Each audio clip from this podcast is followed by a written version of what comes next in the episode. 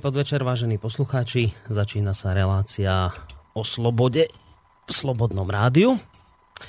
Ako úvod mi dnes poslúži, alebo ako za úvod som si dnes vybral komentár, ktorý sa objavil na e, portáli HN Online. Napísal ho konkrétne komentátor Dag Daniš. Tak som si povedal, že, že vám dnes tento komentár prečítam. Sťaby úvod relácie, ktorá sa práve teraz začína. A tento pán komentátor píše – Robert Fico prišiel na HN klub s mimoriadne silným odkazom. Je tu 70-percentné riziko, že ukrajinský konflikt sa zvrhne a prerastie do veľkej vojny. Vraj to má z nemeckých zdrojov, je to zatiaľ najvážnejšie vyhlásenie, aké sme počuli z úst lídrov európskych krajín. Pomerne silné boli aj ďalšie dva Ficové komentáre k tomuto riziku.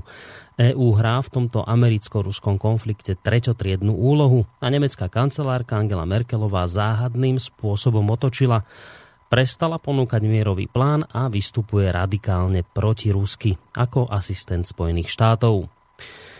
Ako ďalej tento komentátor píše, Ficovi treba tentokrát uznať, že to pomenoval presne. Iste na túto tému a dramatizáciu mohol mať aj čisto politický motív, a teda bezpečnostné hrozby vždy posilňujú veľké vládne strany a utlmujú opozíciu. Napriek tomu však treba brať jeho slová celkom vážne. V Nemecku naozaj rastú obavy, že ukrajinská kríza sa zvrhne do veľkého vojenského konfliktu, ktorý bude vyčerpávať celú Európu. Možno to riziko nie je 70-percentné, Nikde nevidíme plnú bojovú pohotovosť veľmoci ani mobilizáciu vojenských záloh. V každom prípade ale platí, že riziko vojny v Európe sa nezmenšuje, ale naopak rastie. Dôvod? Sily, ktoré tlačili na mierový plán a kompromisy vypadli z hry. EÚ sa ukázala ako totálne nepoužiteľná pre potláčanie nebezpečných kríz. Hrá tretie husle a Nemecko ako kľúčová európska krajina vyzerá zlomené.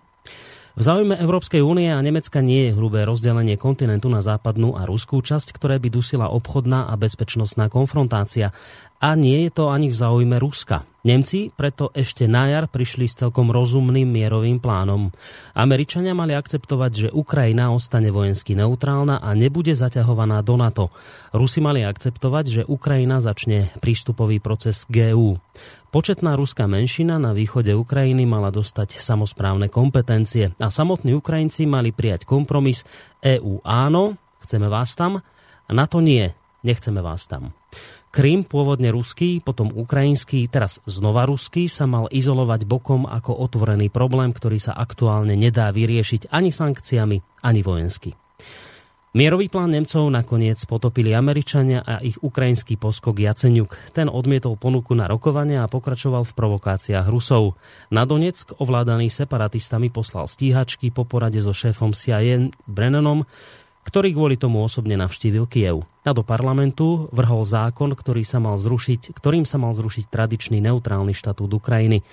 Potom prišla ruská odpoveď. Na Krym sa rozhodli umiestniť taktické jadrové zbrane a doneckým separatistom poslali posily. Namiesto nemeckého mierového plánu teda prišla eskalácia konfliktu, sankcie, izolácia Ruska od EÚ, izolácia EÚ od Ruska. Presne tak, ako si to vynútili Spojené štáty americké. Ich plán narazil len na pár menších problémov. Ukrajinskej armáde sa nepodarilo dobiť Donetsk a Luhansk a z východnej Ukrajiny ušiel takmer milión ľudí do zlého Ruska, nie na dobrý západ. Ukrajina ostala rozdelená. Na 90% ju ovláda proamerická vláda kouboja Jaceniuka a Američania. Na 10% ju ovládajú proruskí separatisti a Rusi. EÚ a NATO necítiť. A Merkelová začína pôsobiť zlomeným a nesvojprávnym dojmom, čo postrehli viacerí európsky analytici. Takže politické a diplomatické riešenia veľkú šancu nedostali. Nemecko a EÚ sú vyradené z hry a v pozadí konfliktu počuť iba ruské, ukrajinské a americké zbrane a hlboko za nimi vidieť ruské zbrojenie, čínske zbrojenie a americké vojenské cvičenia v Pobalti a v Juhočínskom mori. Jednoducho Žijeme v časoch, keď už mier v Európe nie je nejaká istota a slabá senilná EÚ je tá posledná, ktorá na tom dokáže niečo zmeniť. Zverejnil som, vážení poslucháči, alebo teda zverejnil som tento e, komentár aj na našej facebookovej stránke. Poviem vám aj potom neskôr, že prečo. A tak som si ho isto aj zvolil za úvod dnešnej relácie, práve preto, lebo predpokladám, že úzko bude súvisieť s tým, o čom sa budem dnes zhovárať. Opäť s mojím tradičným hostom, ktorý je už tu u nás v štúdiu Rádia Slobodný vysielač a konkrétne s pánom doktorom Petrom Barmanom, psychologom z Univerzity Komenského, vysokoškolským pedagógom. Pán Arman, dobrý večer vám prajem. Dobrý večer vám aj poslucháčom. No, ja už len dodám, že spoza mikrofónu vám samozrejme pekný večer aj napriek vážnej téme e, praje Boris Koroni a teda platí tá moja výzva, ktorú smerujem k vám vždy v úvode tejto relácie, že samozrejme vy sa zapojiť môžete. Maily nám už v tejto chvíli môžete písať na studiozavinač slobodnyvysielac.sk takisto reagovať aj na Facebooku a potom neskôr aj telefonicky na čísle, ktoré vám prezradím. Pán Marma, skôr ako sa dostaneme k tomu môjmu úvodu a k tomu, či, ste, či viete o tomto komentáre Daga Daniša, čo si o ňom vôbec myslíte, tak iná otázka. Neviem dokonca, či aj môžem položiť, ale skúsim, že a ja, e, keď, keď spolu voláme ohľadom relácie, tak sa vždy dohadujeme, že čo, kedy, ako a tak. A, a vy ste mi volali včera a povedali ste, že dnes budeme mať trošku dlhšiu reláciu o pol hodinu že nebudeme končiť o 19. hodine, ale o 19.30. No a, a z toho rozhovoru vyplynulo niečo také, že, že treba pridať, lebo že času nie je veľa. A to ste mi už povedali viackrát, nebolo to priamo v relácii povedané, ale tak v telefonáte so mnou. Mohli by ste mi prosím nás vysvetliť, že čo vy tým myslíte, že času máme už málo? Alebo môžete aj nevysvetliť. Môžete povedať, že to si necháte pre seba a ja sa zase nenahnevám, keď to takto urobíte. No, to by som nevedel vysvetliť tak rýchlo, ale faktom je, že my sa tu tak stretáme každé dva týždne a my si to tak hovoríme, však ste to aj niekedy pomenoval, že jobové zvesti a mm. viete, že zo pár komentárov, ja neviem, že valdajský prejav Putina, potom zrazu vyostrenie tej retoriky medzi McCainom a, a, a Putinom, teda nie medzi nimi, ale z dvoch strán.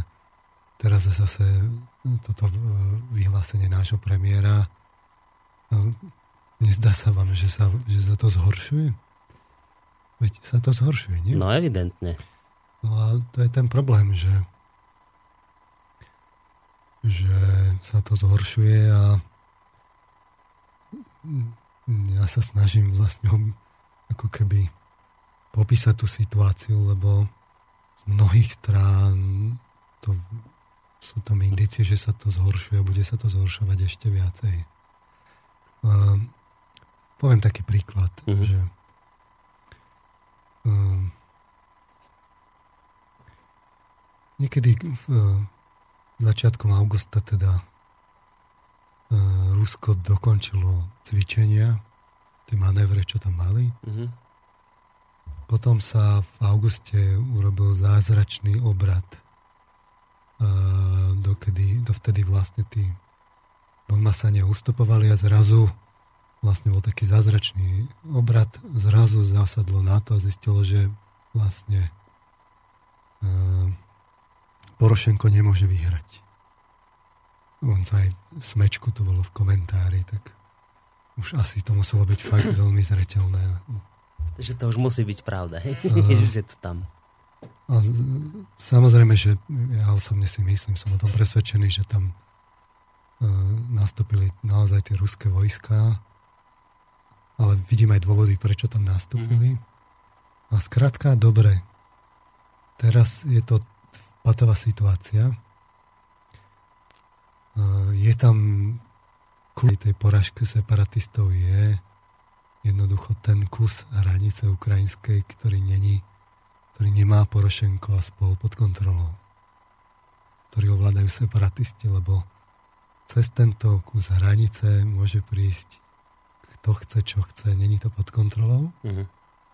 No a ľudia tak obyčajne tak komentujú tie priebežné udalosti, ale neuvedomujú si, že čo by mohlo byť v tých ďalších krokoch.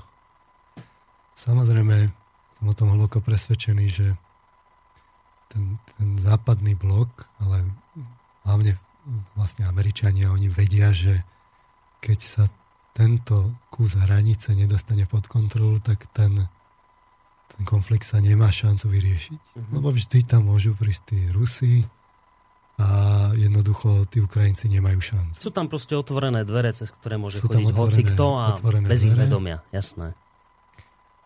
Um, a môžu ich tam kľudne aj vyzbrojiť, neviem akými zbraniami. Tí Ukrajinci to nemajú šancu proti tej ruskej armáde. Takže aké je riešenie? No riešenie je to, že sa vytvorí predpolie preto, aby na, tú, na ten kus hranice prišiel tu, ten kus hranice niekto kontrolovať. Niekto, kto je akože má mandát medzinárodný, nejaké medzinárodné sily. Nie? To je jediný, jediné možné riešenie, aby sa ten konflikt vyriešil. No ak, ak je pravda, čo hovoríte, že Ukrajina to nie je schopná urobiť sama, tak potom toto vyzerá byť ako jediné riešenie. Ak teda no. ak Ukrajina nie je schopná zavrieť tie dvere? Nie, ona sama schop, nie je schopná, lebo, lebo v konečnom dôsledku proti Rusku nemá šancu. A mhm. teraz ja neskúvam tie motivy, či to je dobré alebo zlé. Jednoducho Hej. je to tak. A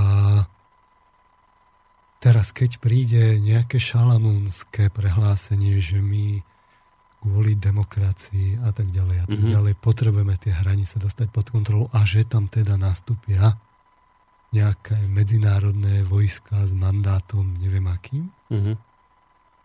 tak potom tí Rusi urobia čo? No. Je to skrátka, viete, že keď, keď nám toto predajú ako cez médiá, že to je vlastne nevyhnutné, lebo, lebo ten Putin nás vlastne týmto všetkých ohrozuje tu uh-huh. a my tam musíme prísť, tak potom viete, že, že na to sa rozhodne, že teda tie hranice ako dostane pod kontrolu. Tak to sa bude tak predávať, ale že my nejdeme útočiť na Rusko, my ideme pomôcť tej Ukrajine dostať tie hranice pod kontrolu.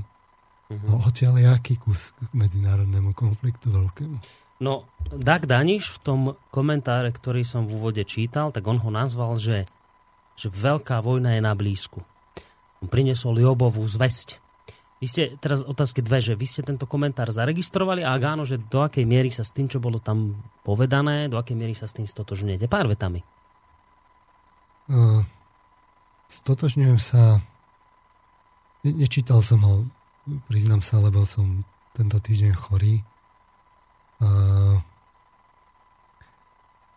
Takže som si, si internete, ale vlastne pri, ako túto reláciu som si tak pozvolna pripravoval. Ja vlastne s Nagom Danišom uh, skoro vo všetkom súhlasím, mm-hmm. len v jednej podstatnej veci nesúhlasím. A síce, že uh, Angela Merkelová nemá tú situáciu pod kontrolou mediálne. Tam, tam súhlasím s tým, že hra tretie husle, ale uh-huh. vlastne videli ste z toho komentára, že kto to vlastne v skutočnosti riadi, že sú to Spojené štáty americké. To nie je nič iné, ako to tu celý čas hovoríme. A ja by som to chcel dneskam ďalej ukázať, že to neriadi Nemecko, že to nemá absolútne pod kontrolou a hra fakt, my sme tu kšoví v Európe.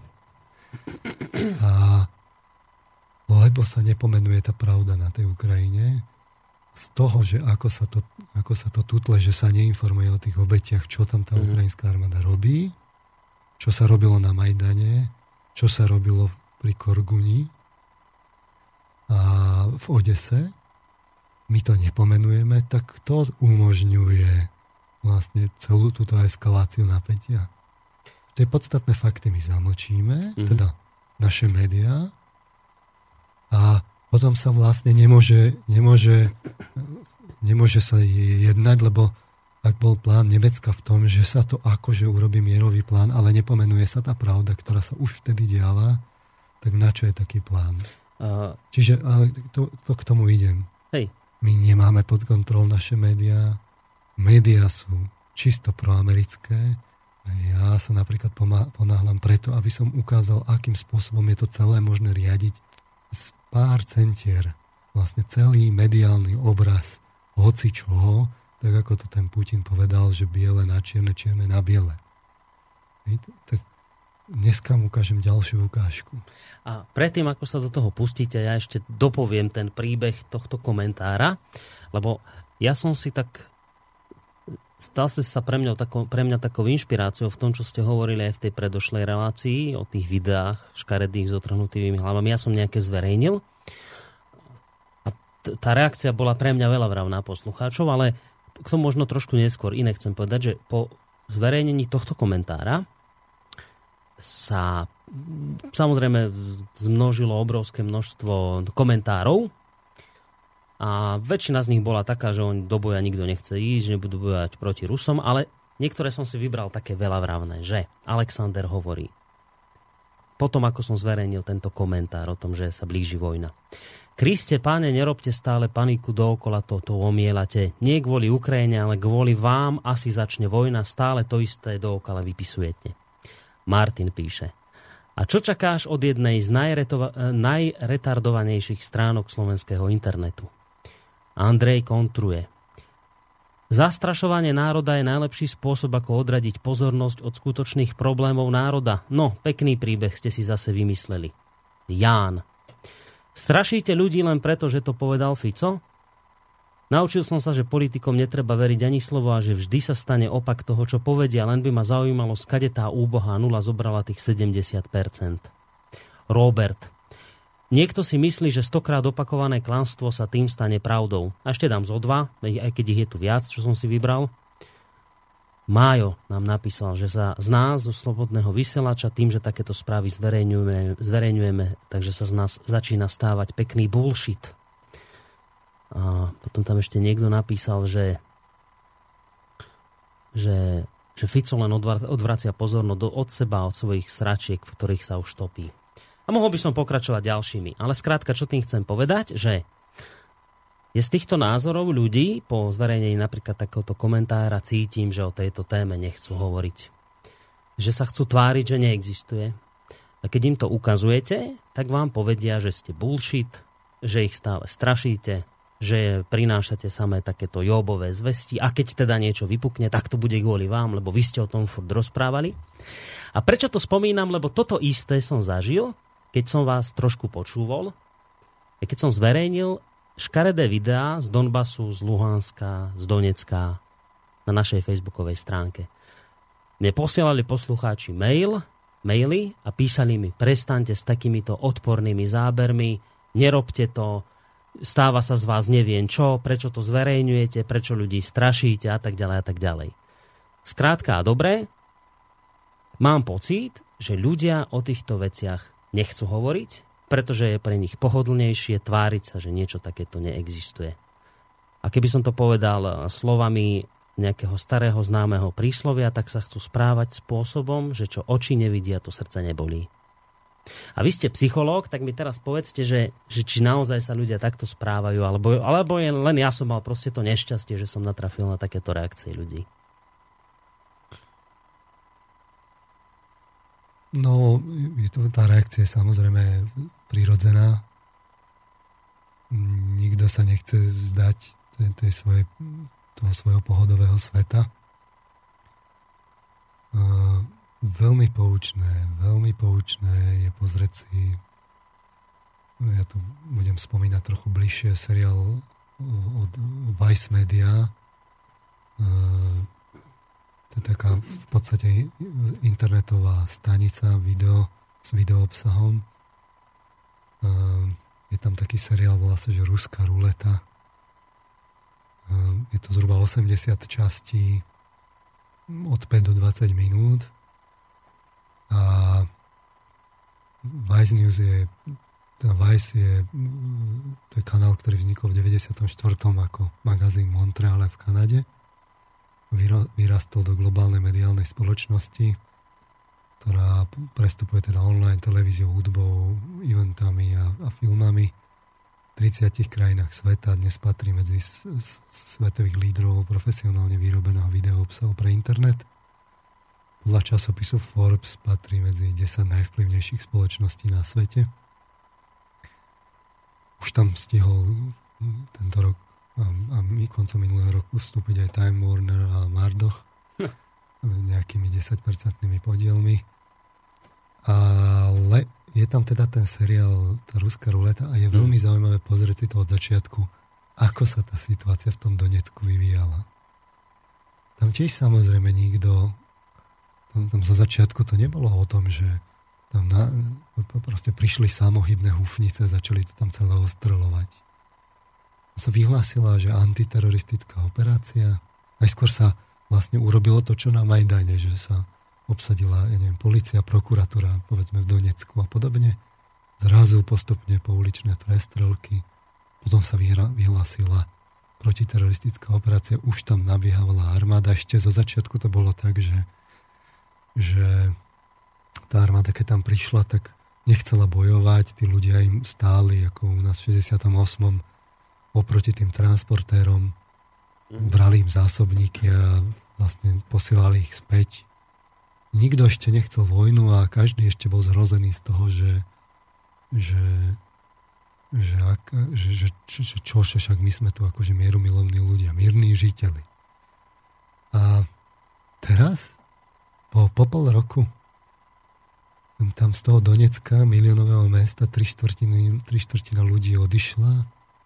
Tí, čo tam, tí, čo tam žijú, sú, sú, sú v neustálom bombardovaní, akože prímerie, ale žiadne vlastne skoro nie je. To také fiktívne prímerie. Kde sú teraz tie tie vlastne to, že pohodičkový život. Teraz tí Donbasania nechápu. Ako sa toto mohlo stať. Mm. A tá, tá, tá situácia nepríde, nepríde, že náhly zlom. To, to ide postupnými zmenami.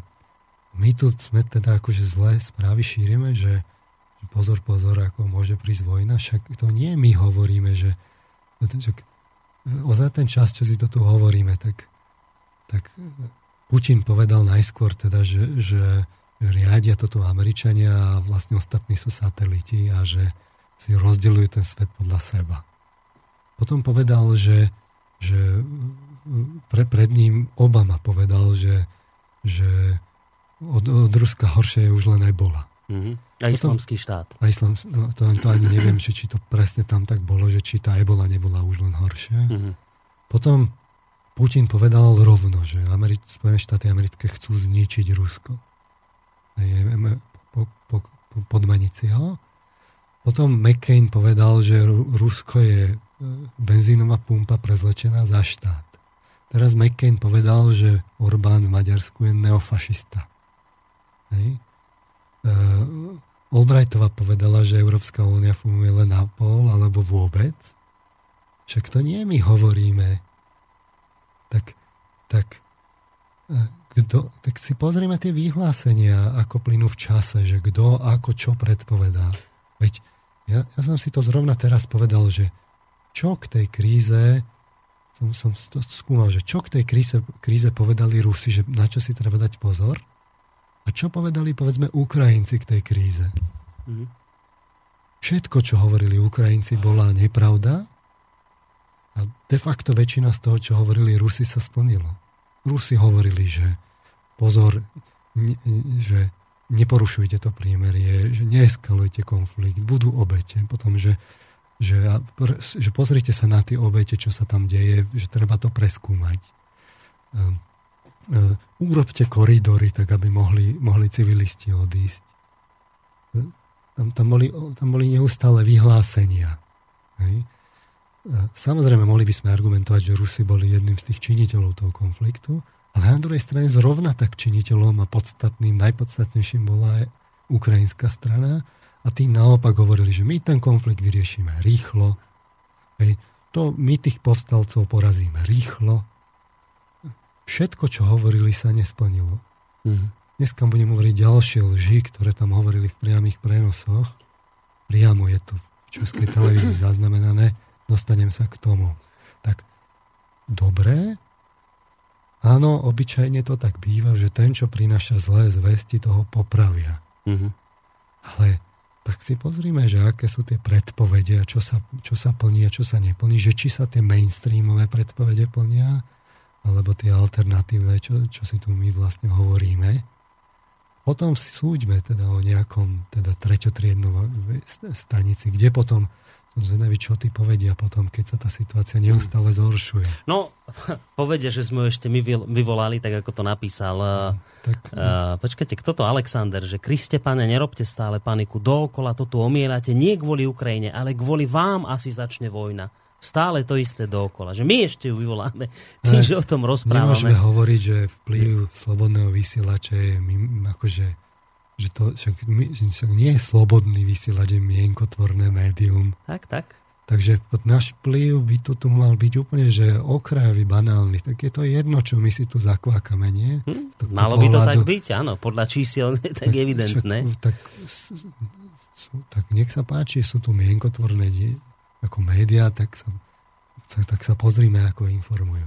No. Zaregistrovali ste, a to je posledná otázka, už potom môžeme ísť k téme, ktorú máte dnes pripravenú. Zaregistrovali ste minulotýždňovú reláciu s pánom Čalovkom, kde som vlastne zhrnul výsledky môjho pozorovania, môjho... Som, ja som vlastne urobil taký... Experiment. Taký experiment v praxi. Ja som teda, ja som ten, ktorý tie, tie škaredé videá na Facebooku zverejnil. A ja som ich zverejňoval zámerne, lebo som si chcel v praxi overiť, že či máte pravdu. Že či ľudia naozaj nevedia, že sú tam obete nemôžem to jednoznačne vyhlásiť, že by to ľudia nevedeli, lebo, lebo uh, tá vzorka ľudí, ktorí to komentovali, to sú väčšinou počúvači slobodného vysielača, tu sa o tom hovorí. Ja by som bol oveľa radšej, keby som mohol takéto videá zverejniť kde si na iných portáloch nejakej verejnoprávnej televízie, napríklad, že ako by tam ľudia reagovali. Ale aj tak z tých odpovedí, ktoré som čítal, či už na Facebooku, ale, alebo ktoré mi hlavne prišli mailom, som skrátka v mnohých z tých odpovedí vycítil niečo také, že teda áno, vieme o tom, že to tam je, ale nehovorte o tom a hlavne to takto neukazujte, lebo je to hrozné, to je strašné a prečo nás tu s týmto strašíte? My nechceme, aby ste tieto odporné obrázky tu ukazovali, lebo to sa nepatrí. Tak zaregistrovali ste to, že som ja o tomto hovoril? Ja som to samozrejme zaregistroval aj na tej facebookovej stránke, som videl váš experiment. A aj som pozorne počúval tú reláciu s Petrom Čalovkom a, a chcel som dnes, aby sme si trochu predložili tú reláciu, lebo by som rád sa k tomu ešte dostala. Mm-hmm. Teda vlastne hneď z úvodu, aby som to trochu objasnil, lebo si myslím, že obaja ste tam mali pravdu a, a treba si pozrieť to riešenie, že ako by sa to malo. Ale veď dobre však. My, ja Veď ja nechcem vojnu, ja budem strašne šťastný, ak žiadna nebude, ani nebude žiadna eskalácia. Naopak, ak sa tá situácia na Ukrajine vyrieši a bude svetý pokoj. To, to, to by bolo super. Veď kto by bol taký hlúpy? Nie? Mm. Ale, ale, tvrdím, veď ja som práve tvrdil, že keby sa pravdivo informoval o tom konflikte, tak by sa hneď vyriešil. Keby sa práve povedalo o tých obetiach, ale práve tým, že sa o nich nehovorí, sa to tutlá, maskuje, zamlčiava skrátka, práve preto sa vytvára predpolie, že sa do tej vojny ísť môže. A, a, a čoraz je to také, že tá retorika tých politikov sa zhoršuje a zhoršuje a zhoršuje a zhoršuje. To nemôže nikto poprieť. A kde sa to zastaví? A prečo sa to hlavne zhoršuje? A to tu práve chceme skúmať. A sme si to povedali, že, že, tak, že je to teda tak, že ten Západ pomáha demokratizácii Ukrajiny a to totalitné Rusko je v tom bráni a Západ má morálne právo de facto potiahnuť proti tomu Rusku a obraniť tú Ukrajinu? Lebo tak to je zatiaľ nastúpené a tak to môže byť. Alebo je to tak, že sme všetci svetkami tej pokryteckej hry západu, ktorému v skutočnosti ide o to rozbitie Ruska vzadu ako strategický cieľ dlhodobý. Pričom ten prvý výrok o tej, o tej demokratizácii je rozprávka pre konzumom ohlupnutých obyvateľov západu. Tieto dve verzie my tu vlastne mhm. riešime mm-hmm. a sme si povedali, že, že tak, však, tak dobre, tak zoberme tie hodnoty toho západu, práve to rešpektovanie slobody a ľudských práv a sledujme, to, kto to ako náplňa, či tí, tí, tí Donbasania, toto Rusko tam, alebo tam Ukrajina. Sme si povedali, že, že to musí platiť aj pre bežných ľudí, tak sledujme teda tie obete a nájdeme pravdu. Hovorili sme si, že absolútne kľúčové otázky celej tej ukrajinskej vojny sú, že či sú civilné obete a kto ich zapričinil. To znamená, kto ich zabil, kto mu dal príkaz a kto ho v tom podporoval. Lebo ak sú obete, tak sme hovorili, že ten spôsob, ako tú vojnu ukončiť, stačí, keď sa reálne začnú ukazovať v mhm. médiách, lebo potom by prišlo to, že tá verejnosť na západe by bola najskôr prekvapená, potom znechutená, potom by chcela zmenu, politici by išli na tú Ukrajinu, teraz rýchle by prišli tá verejnosť tým, že ale my to financujeme, lebo požičkujeme Ukrajinu a keď teda budú robiť že nejakú neplechu, tak im to môžeme stopnúť mm-hmm. a celá Ukrajinci by rýchlo išli vyznávať mier, ale ani tí Rusi si to nelajsnú, aby ich tam niekto načapal, že, že výsledkom sú nejaké obete. To bolo vidno pri Mariupole. Lebo mohli si ho zobrať ten Mariupol. Mohli úplne ľahko. A názov, ktorý tam bol, konštatoval, že ako môžeme bojovať s, ako pechota proti tankom. Že si to v obrátene vyskúšali, ako to mali tí Donbasania. Mohli si ho zobrať, ale nie zobrali si ho. Takže ani tie Rusy to nechcú. Mm-hmm. Skrátka, dobré, to celé je možno len kvôli tomu, že ten západné médiá neinformujú o tých civilných obetiach vojny ani komplexne, ani realisticky, a teda ani pravdivo. A tým sa dostávame k tej, tej manipulácii, lebo my sme si povedali tie príklady. Rovno na BBC v porovnaní s Russia Today. Čiže sme si zobrali tie typické príklady ako tých, tých mediálnych staníc. Z jednej strany z tej západnej a z tej druhej rešpektovaná BBC a tá propagandistická Russia hmm. Today. Hľadali sme, že si zoberme stránku Victims Sýria, Victims Ukrajina, porovnajme výsledky a čo sme našli, každý si to mohol overiť. Hovoril som, že to by si mal overiť každý, kto tvrdí, že na tom nezáleží, že tu tá propaganda není, nech si to vyskúša. Tam je celá história, pekne krásne. Tu si nemôžu len tak zmazať. Zistí, že BBC zásadne inak informuje o obetiach v Sýrii a zásadne v, v, v, na Ukrajine, kdežto u Russia Today je to porovnateľné.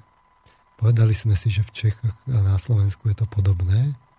My si to dneska aj ukážeme na príklade pre zmenu Českej televízie Skrátka, dobre, nám sa stalo, že tie ukrajinské obete vlastne nejako nám zmizli. Mm-hmm. No, keď nerátame obete MH17, samozrejme. No, tie vidíme. A, a teraz sme si hovorili, že teda sa majú ukazovať, že to mm-hmm. by mhm. bolo to riešenie. A už tej relácii to bolo také, ste sa na to pýtali, ja keď poviem ako psychológ, že ukazovať, tak tým samozrejme nemyslím, že úplne rovno aj tie vnútornosti, tak aj keď som vlastne to hovoril, teraz to chcem vysvetliť. Skrátka, dobre, každé médium má niekde tú svoju látku nastavenú. A tie bulvárne kľudne môžu ukázať vyštvorčekované tie mŕtvoly a presne tak, ako to robia pri autonehodách, to môžu. Nech to tak aj ukážu. Ale nech tie obete ukážu a nech o nich informujú. Tie intelektuálne médiá nech dávajú také tie príbehy s hĺbším a a kul, a, ale kultúrnym vysvetlením tej, tej psychodrámy v pozadí, čo tam tí ľudia prežívajú.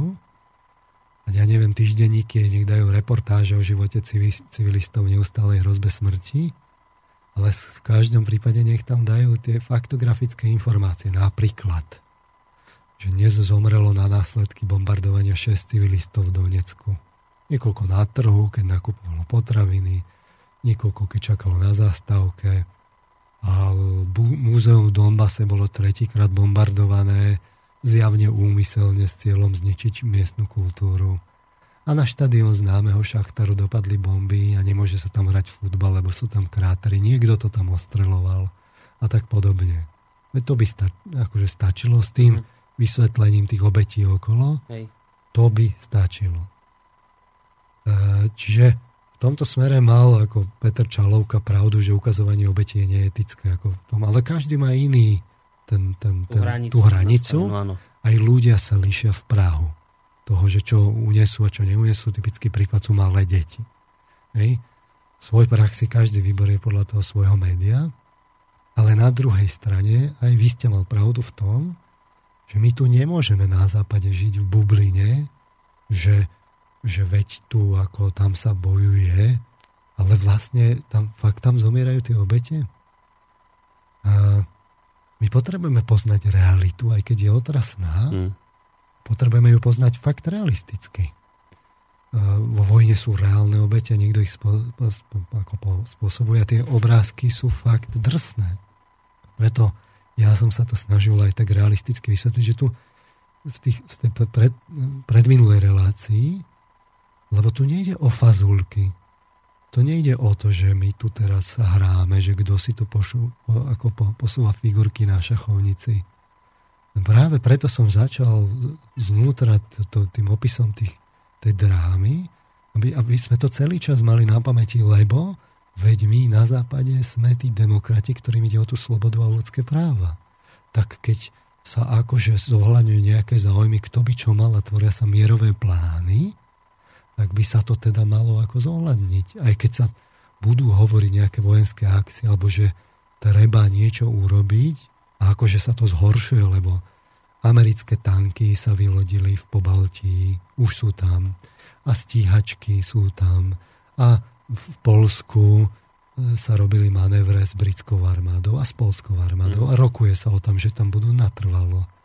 A, čiže to, to nie my si tu vymýšľame, veď kto by, veď, na, veď, na, veď Putin nepočúva slobodný vysielač, ani na, centrál NATO to nepočúva.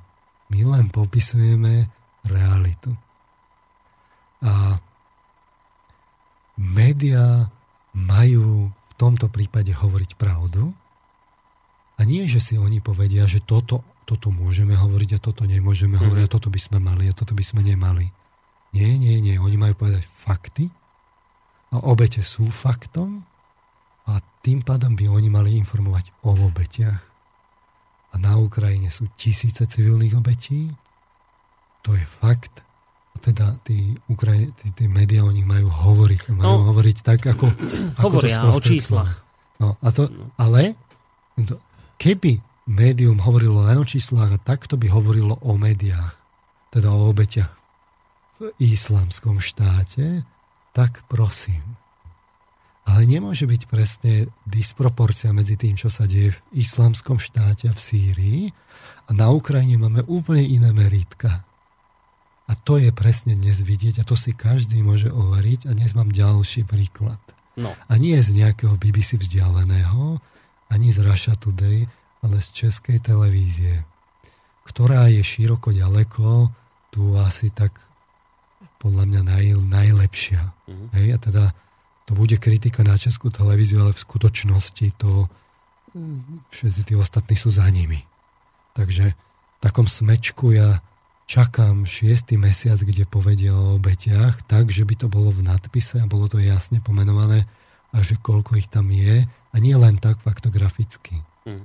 No ja tiež čakám aspoň nejaký jeden článok alebo komentár, mm. ktorý bude, ktorý nebude rusky ládený, ale zatiaľ som no, sa teda naozaj nedočkal. Krátka, dobré, médiá nemajú nič zamlčiavať, mm. či už priamo, že o tom vôbec nepovedia, typu sme, alebo nepriamo zamlčiavať tým, že sa to maskuje. A naše tie západné mienkotvorné médiá to všetci svor, všetky svorne zamlčiavajú, a to je nesmierne ďaleko siahly fakt.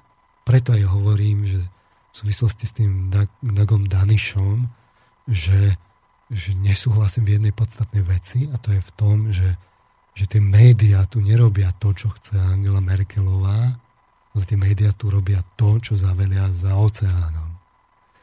To má dopad, lebo jeden z tých je to jedna z tých katastrofálnych lží, že Jednak o, tom, o tých účinkoch reklamy. To, to, sme si analyzovali, to si ešte spojíme. My vlastne teraz ako keby si tú propagandu, ktorá už je v prípade ukrajinskej vojny porovnateľná s propagandou komunistickou, si to tu spojíme s tým zamlčiavaním obetí. To, a to je v, ďalšia veľká lož súčasnosti, lebo je to priamy dôkaz tej konšpirácie, ktorá je v pozadí a tej Godzilla, tak ako som to pomenoval. Hmm. A, a e, toto je proste za tým, my si to pomenujme a hneď sa to nám aj ukáže. To chcem dnes ukázať. Argument, ktorý, ktorý prišiel, že my vlastne nevieme, kto zabil tie obete na Ukrajine, že či to bola ukrajinská strana alebo rebeli. To, to, to, je, to je obyčajná výhovorka.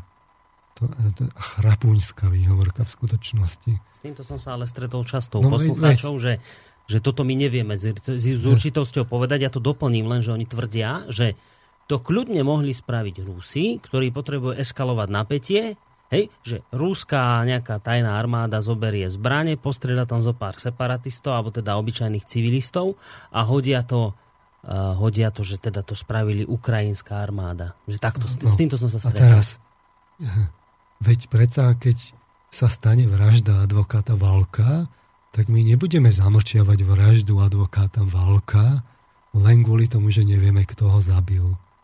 Veď, veď to dobre, tak keď to teda nevieme, a ja teda tvrdím, že to vieme, to sú elementárne úvahy, a nemusíme ísť do toho Donbasu. Ale aj keby nie. Ale aj keby nie, tak my musíme objektívne informovať, že tam tie obete sú a normálne informovať s tým, ako informujeme o tých obeťach, keby sa stali tu. Veď to pre Boha nie je niekde na Kamčatke. Veď to je, veď zvlášť u nás, veď to je sused, v susednom štáte je tá vojna susednom. Tak veď to by nás malo zaujímať. A to znamená, my by sme mali informovať o tých obetiach a potom by sme teda mali hľadať, kto ich spôsobil. A ja tvrdím, že je jasné, kto ich väčšinu zabil. Ja teda netvrdím, že Donbasane nezabili žiadne mm-hmm. civilné obete, akože zabili. A tam hneď príde zase ten argument z druhej strany, že aha, ale, tu je video. Ale, ale veď porovnajme si ten pomer, ja tvrdím, že, sú to, že to je neporovnateľné. Hm. A že rozhodne nezačali, nezačali tie, s tými civilnými obeťami pri vojne tí Donbasani, ale práve tí Ukrajinci. Ale tak, veď, to je elementárna úvaha, že, že tak si to zoberme, že akí sú tí Donbasania šikovní. Že, tak vysvetlovali sme to, že jednak bojujú proti veľkej presile. Ten malý Donbas, so 4 miliónmi obyvateľov. A on bojuje proti zbytku Ukrajiny, proti 10-násobnej presile. Hej? Teraz, do začiatku, a bojuje proti profesionálnej armáde. Uh-huh. Hej? E, tá armáda, aj sme si hovorili, že mala 130 tisíc ľudí ako vojakov v, v zbraní. Ešte naviac tam potom prišli akože tá mobilizácia tak, že mali technickú prevahu, mali početnú prevahu odolávajú jej 6 mesiacov. Tak povedzme, že dokiaľ tam neprišla tá ruská armáda náplno v auguste, čo boli tak 3 mesiace. Hej? Boli zatlačení do miest. Boli zatlačení do miest. To je jasné, že proti tej prevahe nemohli bojovať akože na poliach. Mm. Teraz boli pod neustálou palbou tej, tej profesionálnej armády a teraz pred očami teda tých obyvateľov v tých mestách dokázali zamaskovanie z tých málo diel, ktoré mali a to ich tak akože obrátiť, tak aby mohli páliť na tie mestá a domy a každý deň v smere od ukrajinskej armády vo všetkých tých mestách toho bojového frontu súčasne a celý čas ich pritom nikto nevidel. Hmm. A míňať si tú chabu muníciu na bombardovanie fabrík a infraštruktúry tak, aby lebo oni tam bývali, aby sa vrátili o 10 ročia späť a tie fabriky, v ktorých tam oni robili a tak ďalej, tak aby si to celé rozbombardovali, len preto, lebo mali diabolský plán, aby sa tí Donbasania priklojili na, na ich stranu, systematicky dlhodobo tie dlhé mesiace a ešte s protiruským, proti, protiruskými reportérmi za chrbtom, ktorí tam celý čas pobehovali. Tak ak sú takíto šikovní, tak to rovno tvrdím, že tí Ukrajinci nemajú šancu. Hmm. Elementárna úvaha. Hmm. Ale dobre. To už aká aj, konšpirácia. Ale to, dobre, to, potom, že kto tu robí Kto je tu konšpirátor, no veď práve. Kto tu fabuluje o konšpiráciách. Ale čo takto zamyslieť sa, že by sme si mohli pripustiť, že by to mohla byť tá ukrajinská armáda, zvlášť teda tá národná garda. Hmm. Ten Ajdar. Jednak začali vojnu, nie? Tak to je dosť také ako už podozrivé dotiahla tam tú ťažkú artilériu a, a zjavne pálila tým smerom na tie mesta. Hmm. Hej? E, útočila dokonca letectvom. A sú zdokumentované prípady, že tam sú výbuchy bomb, ktoré nemohli ani iné spôsobiť ako, ako ako letectvo, uh-huh. ktoré tá, tí Donbasania nemali. Sú zdokumentované prípady, odkedy tam bola tá, tá, a je tá OBSE. Aj keď vo väčšine prípadov oni tvrdia, že teda oni to nemôžu určiť, ale nejaké zdokumentované sú. E, to stále nestačí. Tak ešte sa spýtame tých ľudí, veď áno, oni častokrát nevedia, nemôžu povedať, odkiaľ ide ako tá palba, ale na druhej strane vidia tie grady, keď sa odpália, to vidno, odkiaľ ako sa páli. A to, toto nestačí, aby sa teda mohlo skonštatovať, že tí Ukrajinci by teda mohli byť páchatelia. Aspoň v časti prípadov. To nestačí. To našim reportérom a novinárom to, toto, táto úvaha to nestačí. To oni to potrebujú mať asi čierne na bielom, ale zároveň v tej síri to stačí.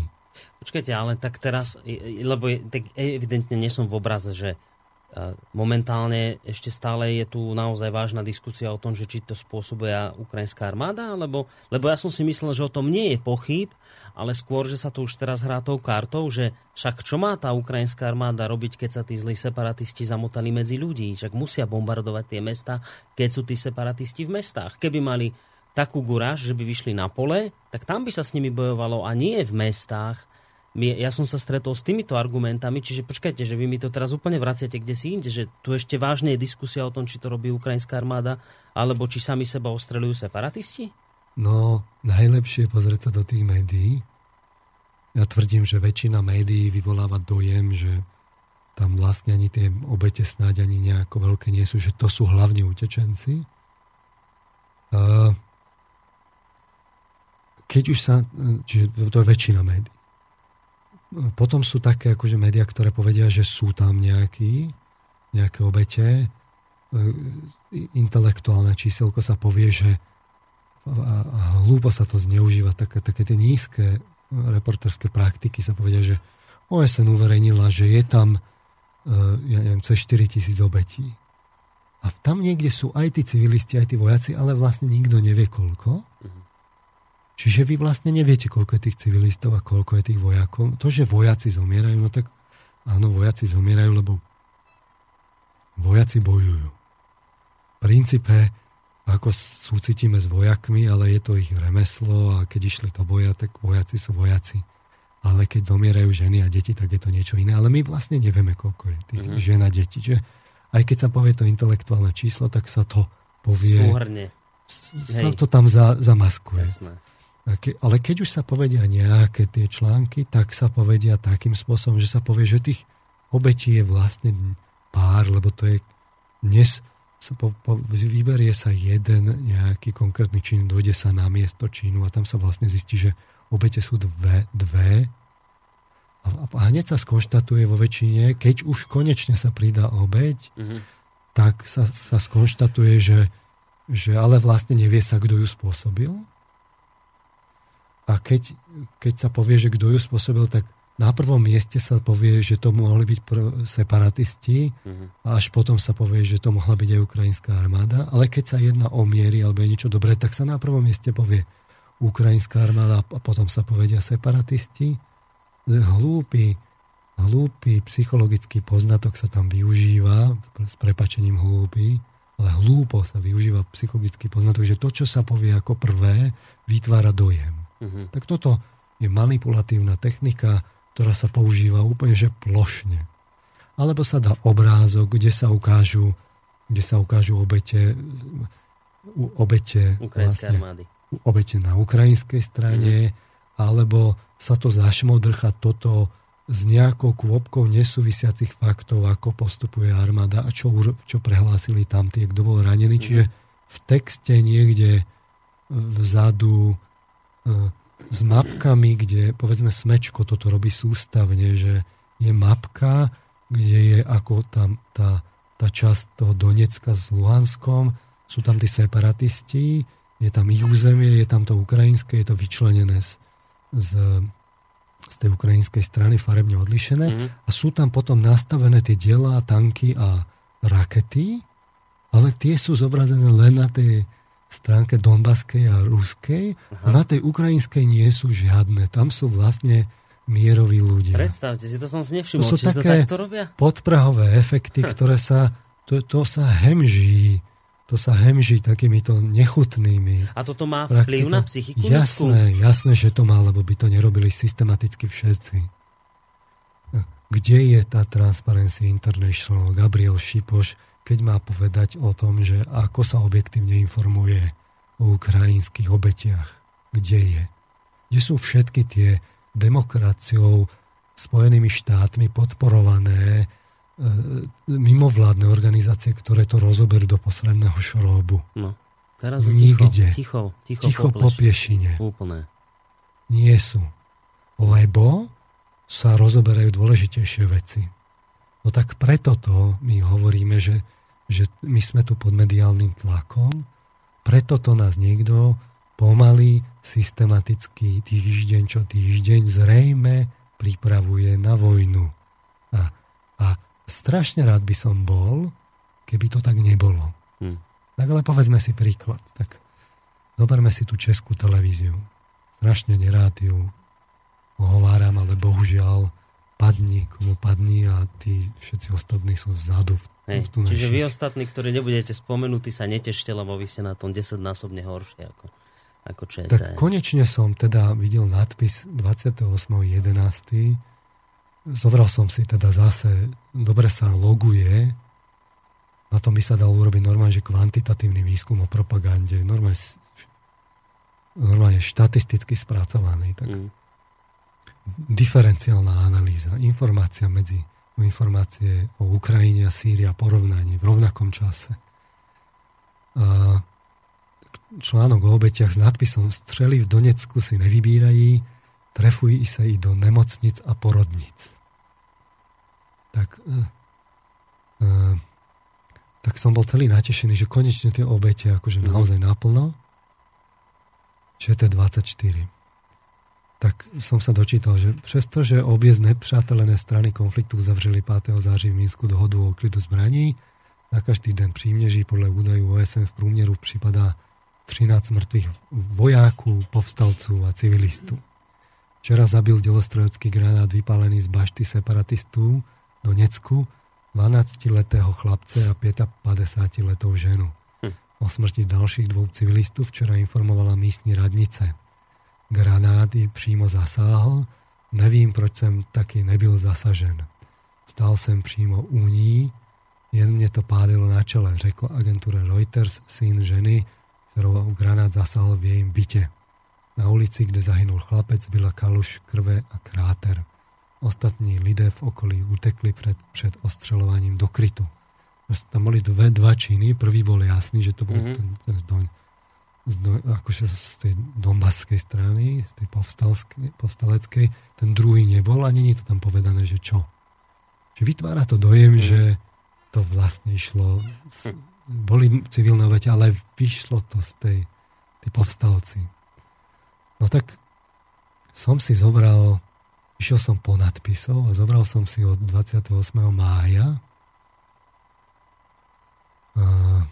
660 článkov, ktoré sú na tom internetovom portáli ČT24, tak 51 článkov z nich sa malo nejakú takú spojitosť, že som tam mohol dedukovať tie obete aspoň vzdialenia alebo priamo.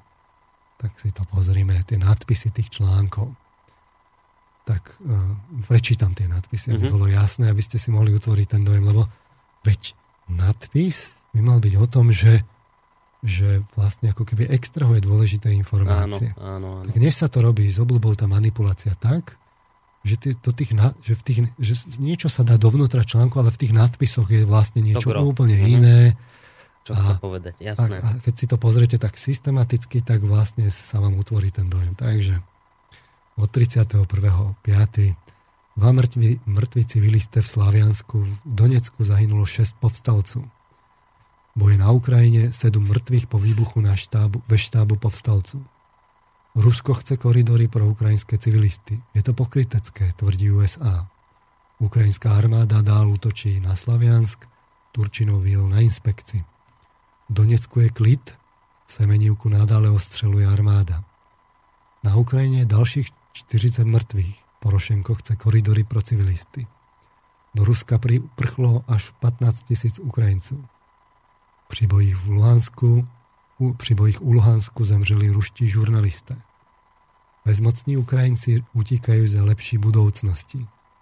Separatisté ze Slaviansku, Kiev na nás používa chemické zbranie.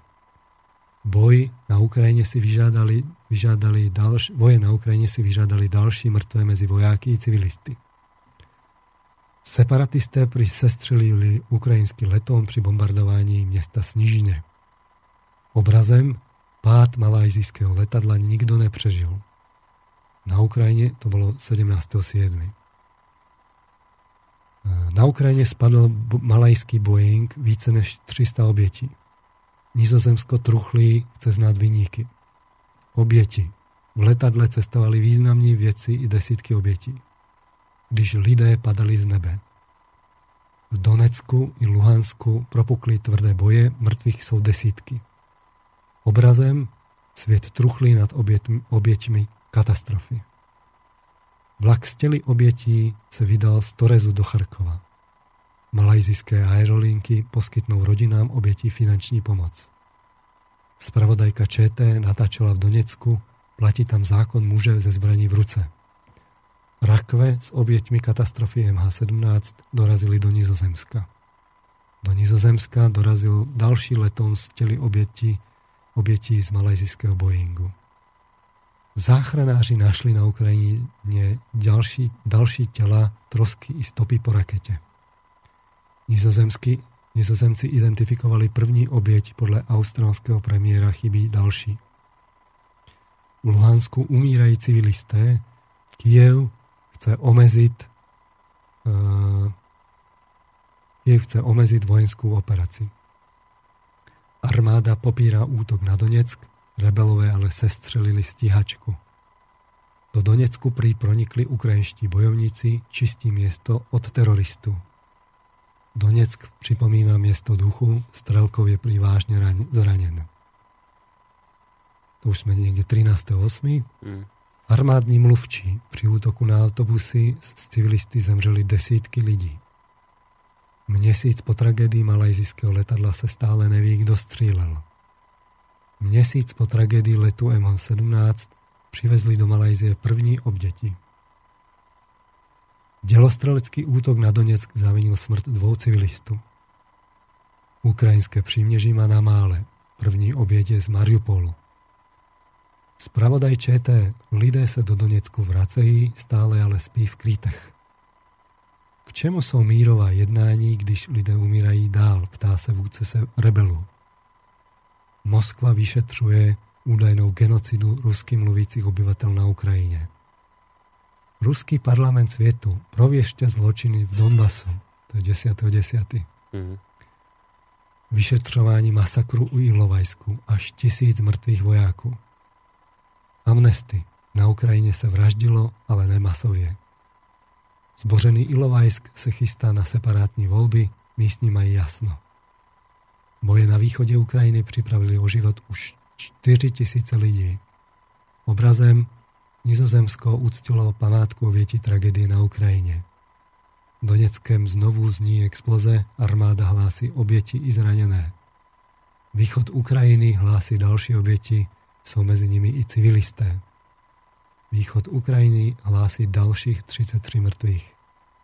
Zahraniční experti připravují pozostatky obětí na odjezd z Ukrajiny je už prvého, to už je vlastne november. Potom bol ten článok, střely v Donecku si nevybírají, trefují sa i do nemocnic a porodnic. Mm-hmm. Čiže aký máte dojem z týchto nadpisov?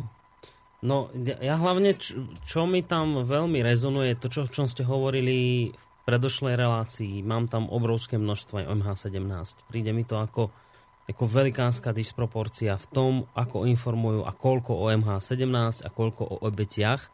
To je prvá vec. A druhá vec, doplním, ktorá mi... Doplním. 15 článkov, ktoré som prečítal, sa venujú MH17. Je to 30% všetkých článkov, ktoré sa týkajú obetí. Nejakých obetí. A druhá vec, ktorá mi z toho ide, čo ako ste to čítali, že mám, ja neviem, ja mám pocit, že tam zomrelo 200 ľudí dokopy. Z tých nadpisov, že je to že sú tam nejaké obete, nejaký zranení, niečo, že doteraz som tam nemal žiadne konkrétne číslo, nejaké počty, kde by som počul, koľko ich tam je. Stále mi to z toho vychádza z tých nadpisov, že je tam tých obetí len také zanedbateľné množstvo. Dobre. Vrátim sa ešte k tomuto. Teraz Sýria. Zobral som len dva mesiace, čiže nie 6 mm-hmm. mesiacov, ale len dva mesiace. Prečítam Sýriu. Atentátnik zabil před 40 detí, u Kobani sú tisíce islamistov. To je 1. novembra. OSN, islamský stát v Iraku páchá válečné zločiny. Kurdové v Európe volají o pomoc. Kobani je na pokraji pádu. Islamisté drží téměř polovinu Kobani. Hrozí masakr stovek lidí, desí se OSN. Mm. Zotročujeme jezícké rodiny, přiznal islamský stát. Kurdistan je ako smutná oáza bezpečí. Každý šestý je uprchlík. Svietci, islámsky stát v Kobani stíná hlavy po stovkách. OSN o islamistech. Útoky na jezidy mohou byť pokusem o genocidu. Islamský stát vyvraždil irácky sanický kmen. Za odpor masové vraždy islamský stát zabil stovky členů iráckého kmene. Islamský stát vychováva z detí fanatiky, kurce, kurdské chlapce v Kobani mučí. Bojovali za islamský stát, kvôli enormní brutalite ho opustili. Maskovaný vrah islamského státu byl zřejmě zranen při náletech. Islamský stát natočil další vraždu. Smrt mladého Američana potvrdili úrady. Příběh Aichy. Nizozemka vyvrvala dceru ze spáru islamistu.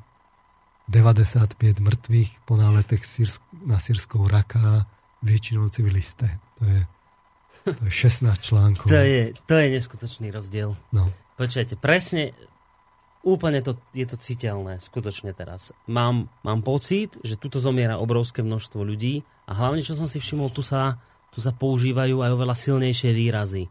Vraždia, pejoratívne, také expresívne mi to až príde. Oveľa, oveľa silnejšie sa to pomenuje Kdežto v prípade tých, ktoré ste čítali okolo Luhanska, to všetko také, také diplomaticky mi to znie, tak nejako, nejako nemasne, neslané. A toto je proste pomenované naozaj tak pejoratívnejšie, oveľa silnejšie. Dobre, teraz mohli by sme povedať, že tie prostriedky islamského štátu sú drsnejšie, čo sú. Hej? Mm-hmm. Aj keď otázka je, či naozaj, ale povedzme, že sú. Hej? Lebo to nevieme vlastne z tých médií, lebo Dostanem sa k tomu. Ale faktom je, že to percento je túto 16 článkov z 96 za 2 mesiace, čiže 16%. Tam je to 7,7%, tu je to 16%. Mm. Aj z tých 7,7% je vlastne tretina uh, malajzijské obete. Čiže v skutočnosti v tom percente vidíte, že na Ukrajine tých reportérov zaujímajú tie obete oveľa, oveľa menej. V islamskom štáte ich zaujímajú oveľa, oveľa viac. Z toho, z toho porovnania na tej Ukrajine vidno, že ale nie je jasné, koľko ich je.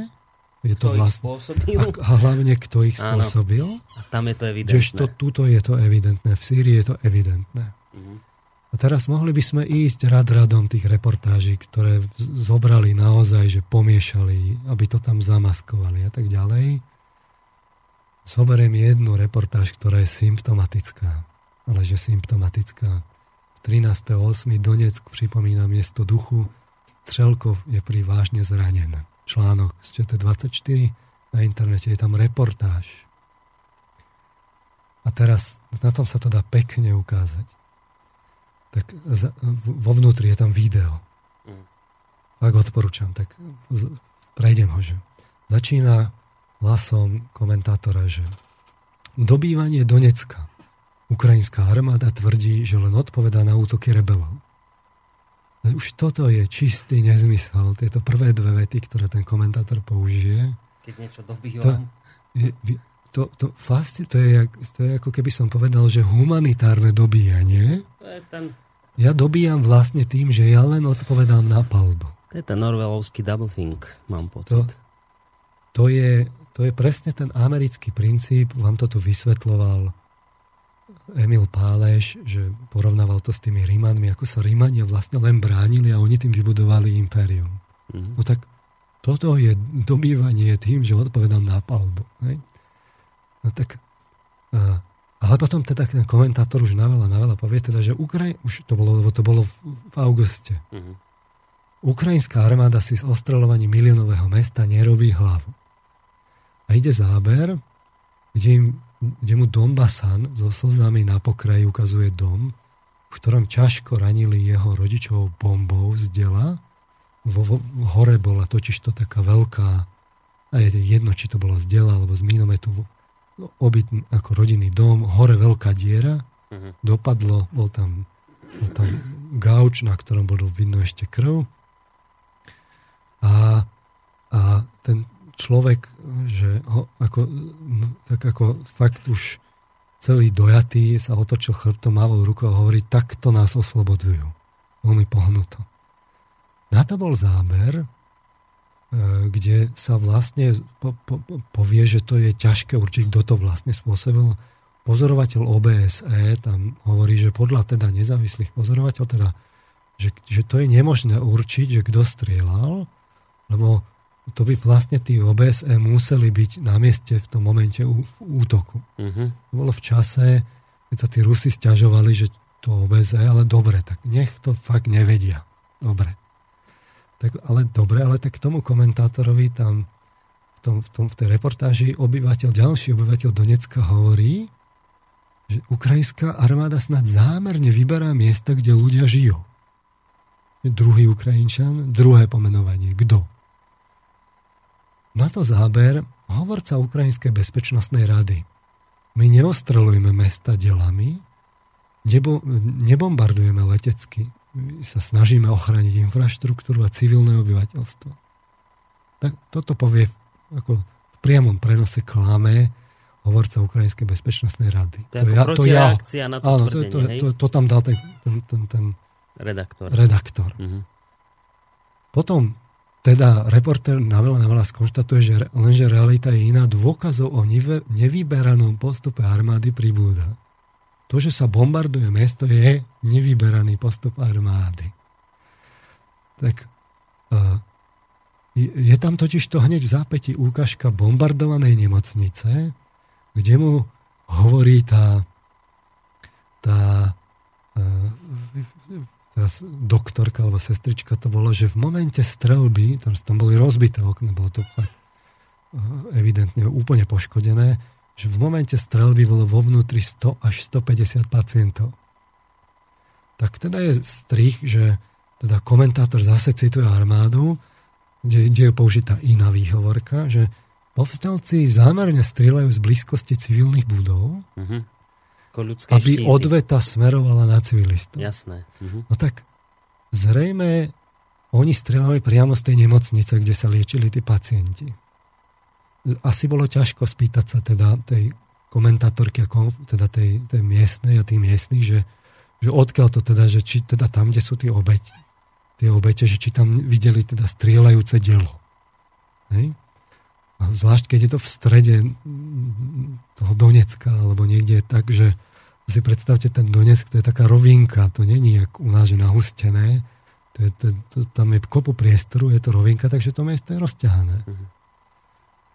Tak, ale na tomu miestni ľudia, opäť tí Donbasania, to už je štvrtý Donbasan, ukazuje črepiny veľkej delostreleckej munície, veľkej z, tých, z, tých, z tých sovietských čiast, hovoria, že, že teda tá, tá, tie, tá, tá, tie črepiny smrtiace sa válajú po veľkej väčšine doneckých ulic.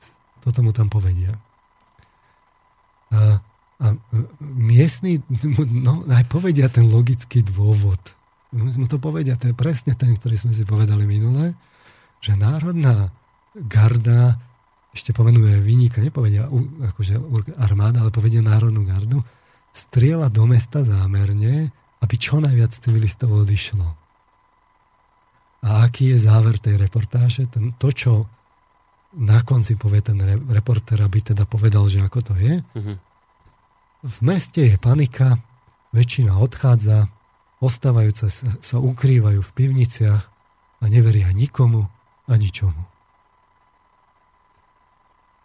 Hm. Čiže vy si pamätáte, je psychologický poznatok, začiatok a koniec, to, čo je medzi, máte tendenciu zabudnúť. Uh-huh. Takže keby som to zhrnul, tak na začiatku bolo dobývanie, dobývanie Donecka, ukrajinská armáda tvrdí, že len odpoveda na útoky rebelov a na konci v meste je panika, väčšina odchádza, ostávajúci sa ukrývajú v pivniciach a neveria nikomu a ničomu. Ja už neviem to, ako, aký ilustratívnejší príklad mám dať propagandy, ktorá je vedená na zakrytie tých ukrajinských obetí ako, ten, ako túto reportáž. To, ako, ja nechcem kritizovať to, tých ľudí, ale zjavne, a toto je verejnoprávna televízia, zjavne je tam manipulácia hrubého, hrubého zrna. Prečo by to verejnoprávna televízia robila? No, tomu sa chcem dostať. Neviem, či mi to vyjde dnes. Chcem sa dostať, ako je tento systém vôbec možný. Dá sa vysvetliť. Ale skúsme si pustiť nejakú no, pesničku. Práve. Dáme si pesničku. Takú zase raz prilnavú na tému, ktorej sa venujeme. A v podstate čo? Koho iného zahrať ako nohavicu? Ten väčšinou býva trefný, tak zahráme a po ňom pokračujeme ďalej.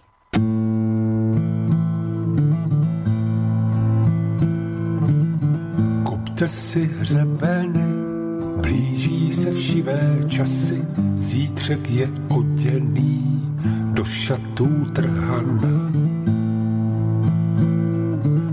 Jdou trávou hyeny, na svojého do kvasy, mám kufry spáleny, už časně od rána. Viděl jsem podél cest ale je plné hesel, styčenou k nebi pěst a muže, který nese vlajku a na ní krev.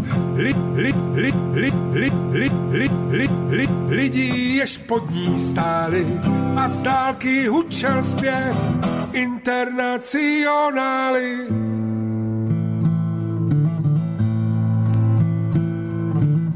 Za město na louku Přijeli kolotoče, pán v rudém klobouku, křičí do tlampače.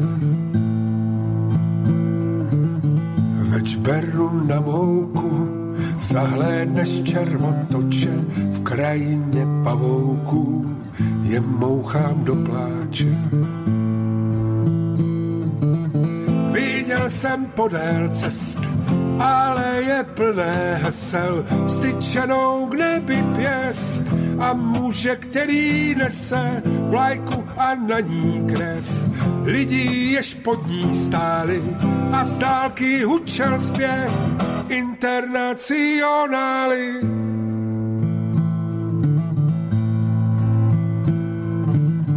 Mám oči od černí a srdce od inkoustu, proroci mizerní, už jste žolt dostali. Za svitu lucerny jdem jako stáda chroustů po schůcích do herny, abychom prohráli. Viděl jsem podél cest ale je plné hesel, styčenou k nebi pěst a muže, který nese vlajku a na ní krev. Lidí, jež pod ní stáli a z dálky hučel zpěv internacionály.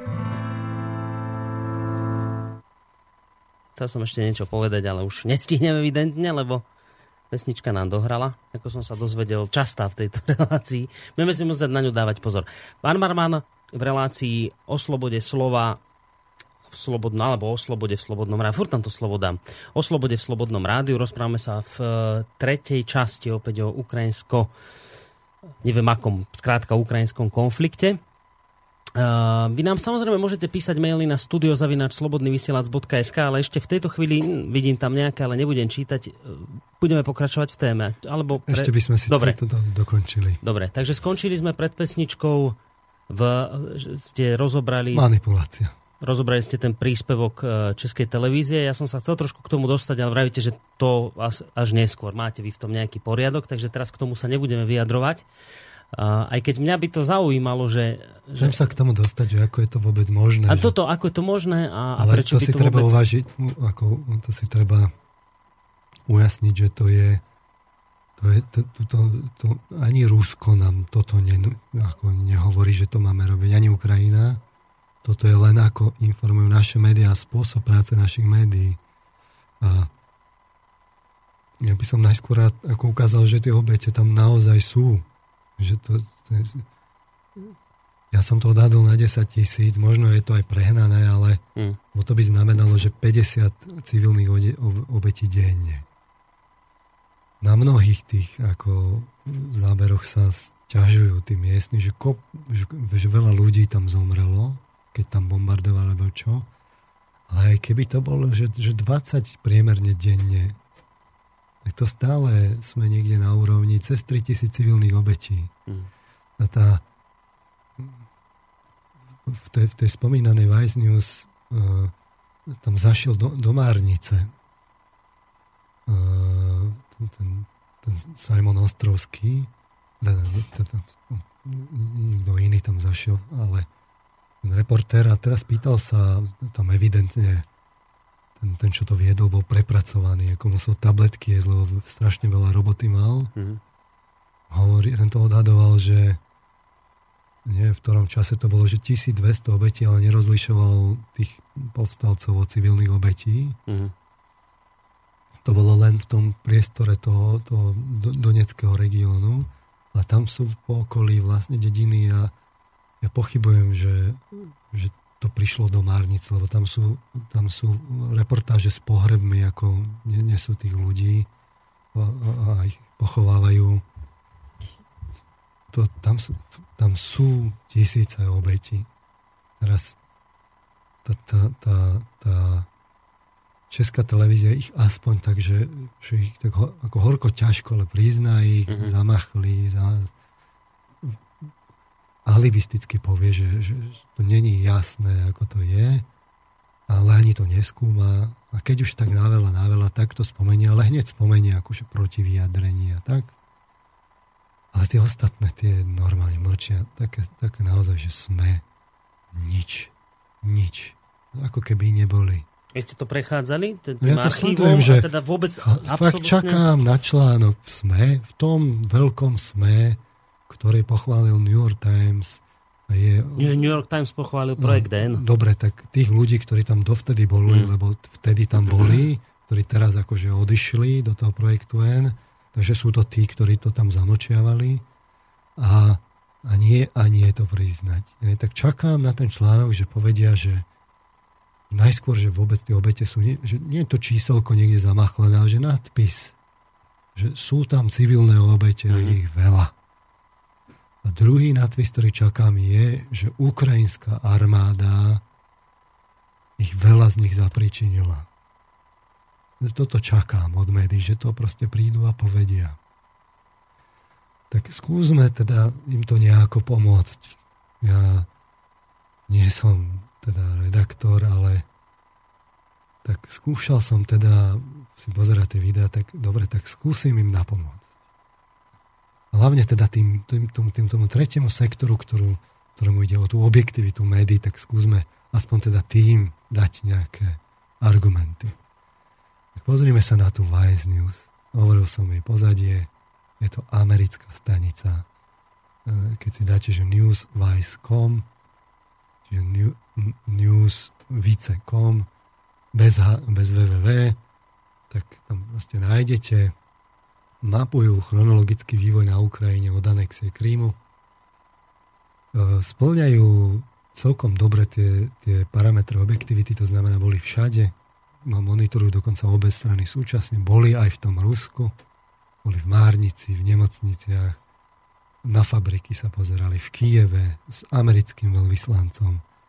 Čiže naozaj taký uh, komplexný pohľad. Aj poprosím hneď poslucháčov, ak môžete, zaveste hneď tento, tento link pod obrázkom dnešnej relácie, čiže ale, Newswise. Ale najlepšie tu, kde je tá aj Newswise.com, mm. je to 80 častí, volá sa to, že Russian Roulette, čiže tam niekde oni majú tú, tú Ukrajinu a treba tam nájsť Russian Roulette, ale dá sa to aj cez mm. YouTube. Mapoval to hlavne Simon Ostrovský, sú to, tie časti sú od 5 do 20 minút plus minus. Ja by som chcel poreferovať o takých tých kľúčových, kedy sa tá lo, vojna lámala. Mm-hmm. Tak, ako to zachytili oni. Čiže to bolo, keď sa bojovalo ešte o Sloviansk. 27. júna je tam v 51.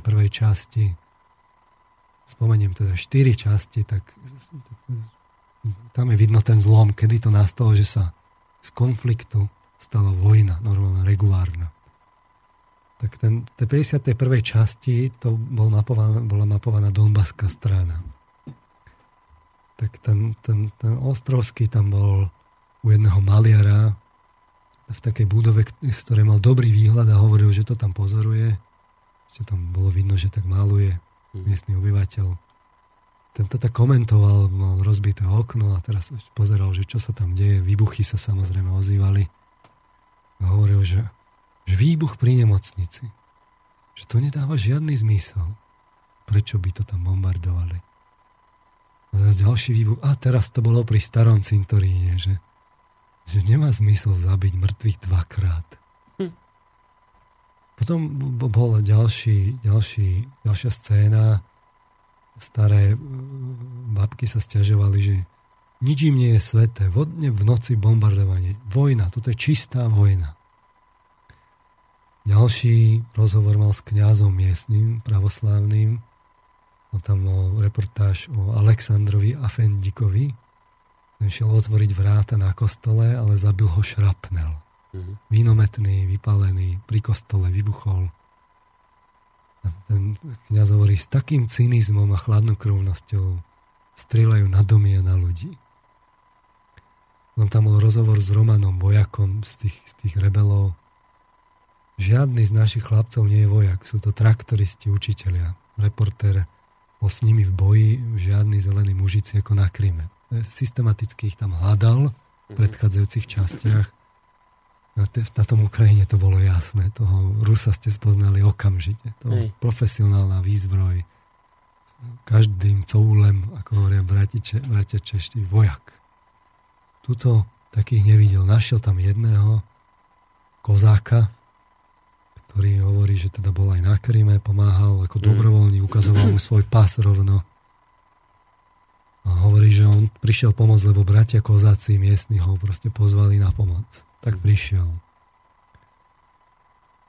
No, nič menej 52.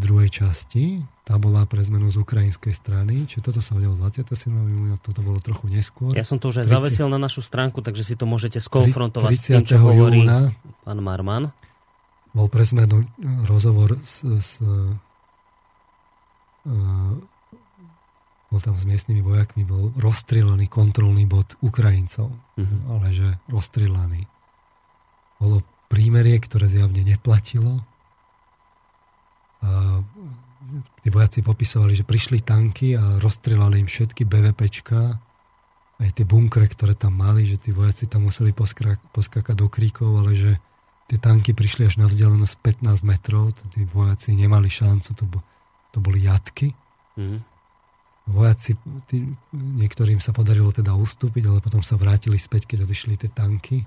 Ten reporter tam bol v čase, ten hneď v zápätí ráno Hovoria, že to teda bolo strašné, ale že strašné nie je to, čo sa udialo, ale že to, čo príde. Už tak neanticipovali. Mm-hmm. Čas z nich nadávala na veliteľov, že prímerie bolo zbytočné a zjavne bolo vidno, že chcú útočiť a toto bolo proste zbytočné. A hovorili, že im zostrelili vrtulník, už tam mali proste aj tanky na mieste, aj oni. V 53. časti už je, to začína tým, že ukazujú, ako Ukrajinci privážajú ťažké samohybné hufnice na prívesoch. Je také, čo my sme vyrábali Heleny u nás, to možno pamätajú, tak, e, len, len ako pásové, e, proste evidentne ťažké delostrovstvo najťažšieho kalibru. Teraz bol záber, kde ten ostrovský hovorí, že nedovolili, na, nedovolili nám filmovať pozície delostrelectva zjavne, lebo keby to tam ukázali, Hej. čím to pália na tie mesta. A, ale aj tak bol niekde tak, že a hovorí, teraz bol tam počutie, to, to, to, to strieľanie toho delostrelectva hovorí, že ale podľa zvuku je možné vedieť, aké ťažké zbranie to sú. Zbranie, ktoré strieľajú na to mesto. A potom bol, čiže čo keby tak náhodou niektoré z tých granátov mohli spôsobiť tie ukrajinské obete? Hej, tie, tie, na tej dombaskej strane. Nápoveda. Teraz ten redaktor bol ďalej v gulometnom hniezde Národnej gardy a sa ich otvorene pýta. Američan. Že na druhej strane hovoria, že tu v bataliónoch bojuje krajná pravica a volajú vás fašisti. Uh-huh. Teraz odpoveď človeka, ktorý mal prívesok na krku hákový kríž obrátený tak ako svastika, ale to keď obrátite, tak je to hákový kríž. Čiže s hákovým krížom hovorí, že, že to je ruská propaganda, že my sme patrioti, my bojujeme za vlast. Tento symbol tu bol dávno pred nacistami. Aha. Hej, to je taká obvyklá výhovorka. Zrejme bol presvedčením buddhista a mal teda ako to presvedčenie o, o, to, o tom nebojovaní, ale že to je taká výhovorka v skutočnosti, lebo keď by som zobral ten symbol, tak je jasné, že keby som ho bral ako buddhistický, tak by som nebol na tom mieste. Práve naopak, beriem to preto, lebo je nacistický. A on dokonca tvrdil, že to je vlastne slovanský symbol. Mm-hmm. Čiže evidentne tam v tej národnej garde tá, tam je tá krajná pravica a sú tam neofašisti. Spoznáte ich podľa červených pások.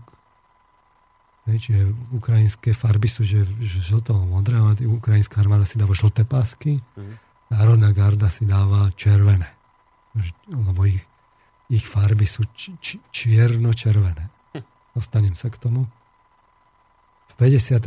časti 6. júla už sa vlastne tí Donbasania stiahli z toho Slovianska Kramatorska. Ukrajinská armáda bez boja vstúpila do Slovianska Kramatorska. A teraz ten ukrajinský minister obrany tam bol osobne, Valery Hetelej, Eletej, ten informoval o rozhodnutí prezidenta o obnovení aktívnej fázy ATO, antiteroristické operácie. Klamal v priamom prenose. Videli ste obrázky Slovianska. Nič strašného tam nie je. Infraštruktúra Slovianska a Kramatorská nebola zničená. Ešte aj tí americkí reportéri, už to asi zrejme nemohli počúvať, dali obrázky rovno do tých jeho slov, mm-hmm. tých rozbombardovaných domov a fabriky. Dobre, majú tam veľkú fabriku, ktorá bola základňou tých, tých miestnych Donbasanov. Zrejme zjavne nechceli, alebo ja neviem, možno nechceli ohroziť tých obyvateľov, tak tam bojovali. Tak samozrejme, že tam strieľali. Ale tam ukazovali inú fabriku v tých reportážach, ktorá bola evidentne v zástave, ale aj tá bola rozstrieľaná. Uh, takú menšiu. Uh, otázka reportéra dával tomu ministrovi, že ako dlho bude trvať toto. Ten tak politicky odpovedal všetky zložky a to sú zapojené, trvať to nebude dlho. Mhm. Opäť predpoveď. A nechal si alibi. Je tu bod, ktorý musia obyvateľia pochopiť. Že by nemali ani aktívne, ani pasívne podporovať teroristov. Ak to bude tak, potom to pôjde rýchlo. Hej? No jasné. Hej? Však keď teda tam najlepšie keby všetci odišli, tí, že ich nebudú podporovať, a oni by sa s nimi vysporiadali. No tak uh, ukázali potom, ako tam prichádzajú na námestie tie to Slovianska vlastne tie armáda zásobovacie vozy. Tie ukrajinské. Tie ukrajinské. Mm-hmm. Po, tu, po tie zásoby si išli de facto len starí ľudia. To bolo vidno žiadne slávnostné uvítanie.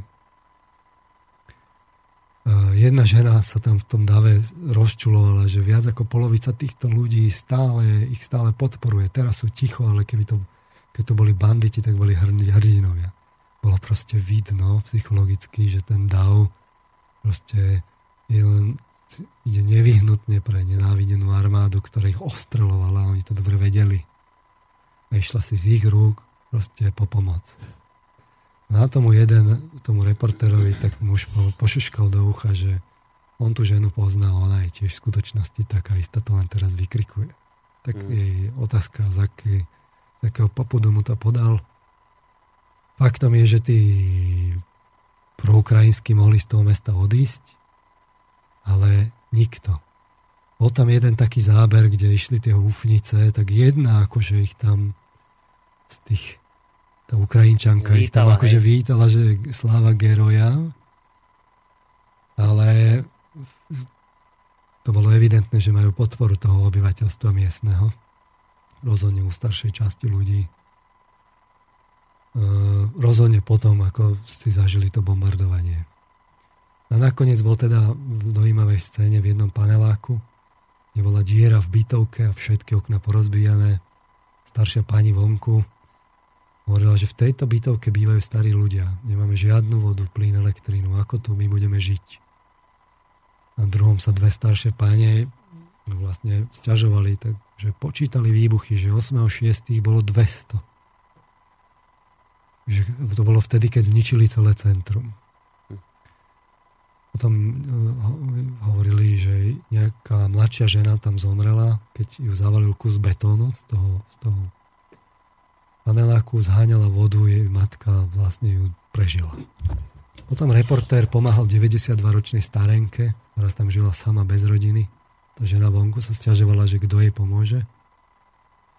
Tak ju tam ako jej pomáhali ísť hore, všetko, vyzel, všetko tam bolo porozbíjane, akože sklo. V jej byte všetko popadalo na zem pri výbuchoch, niekto jej pomohol, tak mu zaplatila, nejaký mladý muž. Sa jej spýtal, že či tu spíte sama s rozbitými oknami. No proste taká dojímavá scéna, ešte ju tak potom, jak sa pozerá z toho rozbitého okna, ju tak snímali. Hmm. Nakoniec hovorí, že neviem, kto príde týmto ľuďom pomôcť. Hej, tak toto je ukázanie tých obetí. Povedzme tým inteligentným spôsobom, že, že to ukážem. No nie len to, že sú, ale aj príbeh, že čo sa tam deje, aby si, som, si tí ľudia, ktorým to reportujem, mohli utvoriť obrázok fascinuje ma, že v tom, v tom, v tom rulete sú aj pre, aj proti na obidve strany, tak si, tak si tie naše médiá vyberú, aj tá, to smečko si to povedzme referencovať, tak si vyberú tie, ktoré sa hodia. Mm-hmm. A opäť vidíte, proste to, tak tí Američania to môžu, tí, tá česká televízia tam mala tých, tých ľudí, táto nemôže. Aha, počkajte, to je, to, je, to je dôležitý to, bod, čo ste celé povedali, je, že... Táto reportáž, ktorá je relatívne taká fakt akoby objektívna, uh-huh. tá tie v obete ukazuje evidentne, skoro v každej časti sú, lebo to tam nemôžete chodiť po tej, po, po, po, tom, po tej časti, ako tej domaske a nevidieť to tam, to si tam všimnete. Ale tie u nás médiá to nemôžu. Ani tie, ani tá BBC, za, zašmodrcha sa to tam. Tak čím to je?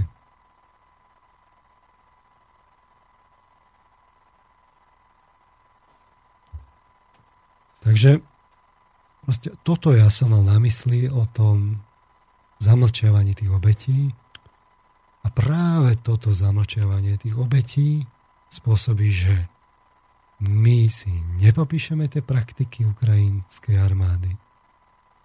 Nepovieme o, o, tých, o tých pogromoch, ktoré sa tam diali po tom Majdane. Nepovieme si o tom Majdane. A potom nám niekto bude hovoriť, že tým Ukrajincom treba prísť na pomoc.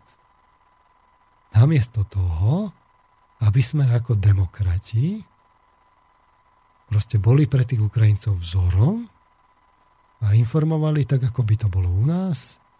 Ako demokrati sa živo zaujímali o tie ľudské práva. Hmm. Ku padni, komu padni. a privítali by sme ich v tom slobodnom svete, tak ako si zaslúžia.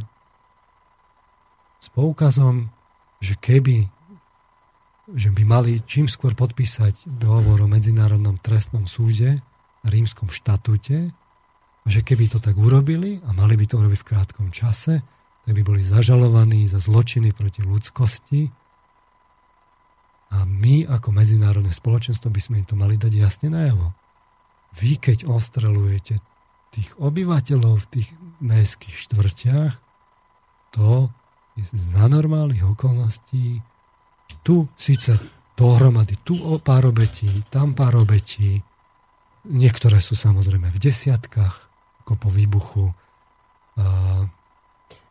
výbuchu leteckých bomb v Snižine, kde máte štvor alebo 5 poschodový panelák, z ktorého jeden celý vchod chýba, je zbortený úplne až dole, lebo tam ukrajinské lietadlo zhodilo bombu. Ale to je vždy dookola ten istý opakujúci sa protiargument.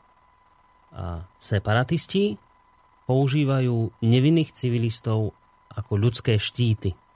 To, že my, ukrajinská armáda, ostrelujeme obývané oblasti. To je preto, lebo tí separatisti nemajú guráž sa s nami, ja neviem, stretnúť v boji a ako také, ja neviem čo, z babelci sa skrývajú za civilné obete. Toto sa tvrdí, ja, ja to často, keď posluchač mi napíše mail a teraz argumentujeme, tak s týmto argumentom ja sa veľmi často stretávam to je konec koncov nie argument len týkajúci sa Ukrajiny. To keď budete sa baviť, ja neviem, o, o izraelsko-palestinskom konflikte, tak tiež na toto isté narazíte, že v Gaze preto Izrael proste do, obete civilné, lebo palestinčania používajú ľudí ako štíty. Že toto je stále dookola sa opak a to je ten ich argument, že preto je toľko civilných obetí, lebo za to môžu separatisti, ktorí sa za tých ľudí skrývajú. A idú do tých miest, kde vedia, že bude najviac civilistov, lebo potom to tam armáda zbombarduje a oni poukazujú civilistov a chcú si takto nakloniť misky váh na svoju stranu, pokiaľ ide o vnímanie zo strany medzinárodného spoločenstva. Tento argument ja neberiem, lebo to, na, na to práve tí Donbass sa nepovedia, ale že my sme tu bývali veď my sme tých Ukrajincov sem ne, ako tú, tú, tú armádu, veď my sme ich sem nepozývali, aby to, aby to sem prišli bombardovať. Prečo nám chcú hovoriť, ako my máme žiť? To je za prvé. To je argument tých Donbasan. Ale aj keby sme toto dali bokom, ja sa pýtam, že keby ľudia na západe vedeli, že toto tá ukrajinská armáda robí, Mohli by tí naši politici dať mandát na toto tým Ukrajincom? Odpovede je jasná. Keby to urobili, v tom momente tí politici padnú. A to je presne to, čo hovorím. Keby sa pravdivo informovalo o tých obetiach, bolo by po vojne. Veď toto je tá najúčinnejšia zbran proti vojne, nie? Keď tí reportéri povedia pravdu. Nie takto my tu ako verejnosť my si tu žijeme v našom pohodlnom konzumnom živote, veď nenakupujte pol dňa, nakupujte celý. My sa nezaujímame aktívne a neuverujeme si tie informácie o tom, čo sa tam deje. Reportéri nám z nejakých dôvodov nepovedia tu, alebo nám to zahamlia, ako sme si práve ukázali. Tým pádom politici majú mandát, tým pádom Ukrajinci môžu robiť plošné bombardovanie ako civilných štvrtí, tu nehovoríme, dokonca to ani není tak, veď pri tej nemocnici zjavne nebolo žiadne dielo. Sa stavím, že keby tam prišiel reporter a spýtal sa, strieľalo tu nejaké dielo rebelov, tak by mu povedali, ale tu sa naši ľudia liečia, máme iné objekty, nebudeme predsa v nemocnici, kde nás liečia, si ju budeme ohrozovať. Nie, tí Ukrajinci to tam vypálili zámerne. Veď to je tam povedané. Na, vo všetkých uliciach sú tie šrapnely. Čo ich tam po nociach niekto rozváža, tak aby si to nikto nevšimol. Nie, jednoducho celé to mesto je ostrelované. Na Ukrajine sa pácha genocída. Toto je práve pomenovanie. Nie, že dám na kvopku ľudí a postrelám ich. No je to rozptýlené v čase a v priestore, ale obetí sú tisícky. Toto je to, čo som hovoril minule. Toto bolo jasné už to máji, že tých, Ukrajin, tých, tých akože rebelov, tých Donbasanov nebude 5 alebo 6. Keby ich bolo, tak je to protiteroristická operácia. Ale to sa nedá vyhrať. Aj na tom Donecku by ich tam naháňali dlhé a dlhé mesiace a aj tak nakoniec jediná cesta je, že budete bombardovať celé to mesto. Tak toto je to, čo my chceme? Toto je obhajová demokratických práv a, ľudských práv? Toto? Tak kto tu teda šíri rozprávky? Mienkotvorné médiá? Alebo ten hračkarský e, konšpiratívny slobodný vysielač? Ešte jeden taký, hádam protiargument, že vravíte, že keby sa ukazovali civilné obete, tak by sa ľudia začali búriť a skončila by sa vojna, lebo by, tak ako ste to v minulej relácii pomenovali, najskôr by boli prekvapení, potom znechutení a potom by začali tlačiť a politici by museli. Tak keby toto bola pravda, vy ste tu porovnali dva rozdielne príklady, Ukrajinu a Sýriu. Na Ukrajine sa neinformuje, v Sýrii áno a v Sýrii aj tak sa ďalej bojuje. Nikto sa nevzbúril, ľudia nie sú znechutení, nie sú pobúrení, netlačia na politikov verejná mienka je jasne naklonená, že to má ísť ako proti Sýrii. Druhá vec je, že položme si otázku, odkiaľ má Sýria e, logistickú pomoc. Veď v tej púšti, čo si tam pestujú pšenicu a robia potraviny, odniekaľ ich tam musia dovážať. No odkiaľ? Z, zo Sýrie? Z Iraku? Z Iránu? Alebo z Turecka? Alebo od Kurdov? No odkiaľ? Však to je druhá otázka. Ale pointa je, že teraz je verejná mienka na strane Ukrajiny. Keby sa povedalo o tých činoch, tak by nebola. No, ja netvrdím, že by bola na strane se, ako Donbasanov. Ale rozhodne by ukrajinská armáda nemohla robiť to, čo by hey, ale rozumiem, robí. Rozumiem. Proste museli by, jediná možnosť, ako by sa hájili tie ľudské práva, by boli mierové rokovania. Jednoducho by sa museli konať. Áno, teraz to už žiaľ Bohu nie je možné.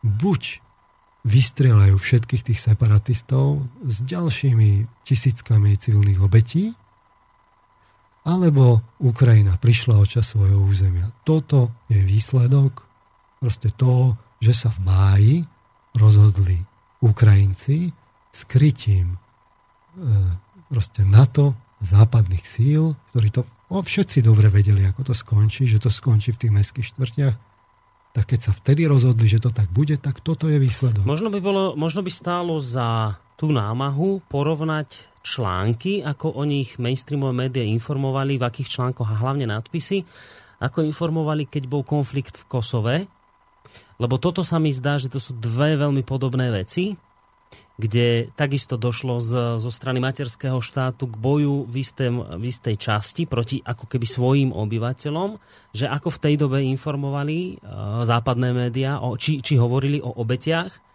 A, a, a toto, toto porovnanie, nerobili ste takéto porovnanie Kosovo versus to, čo sa deje v teraz My si tu teraz hovoríme tých základných aktorov. Čiže teraz si rozoberieme ešte stále ukrajinskú stranu.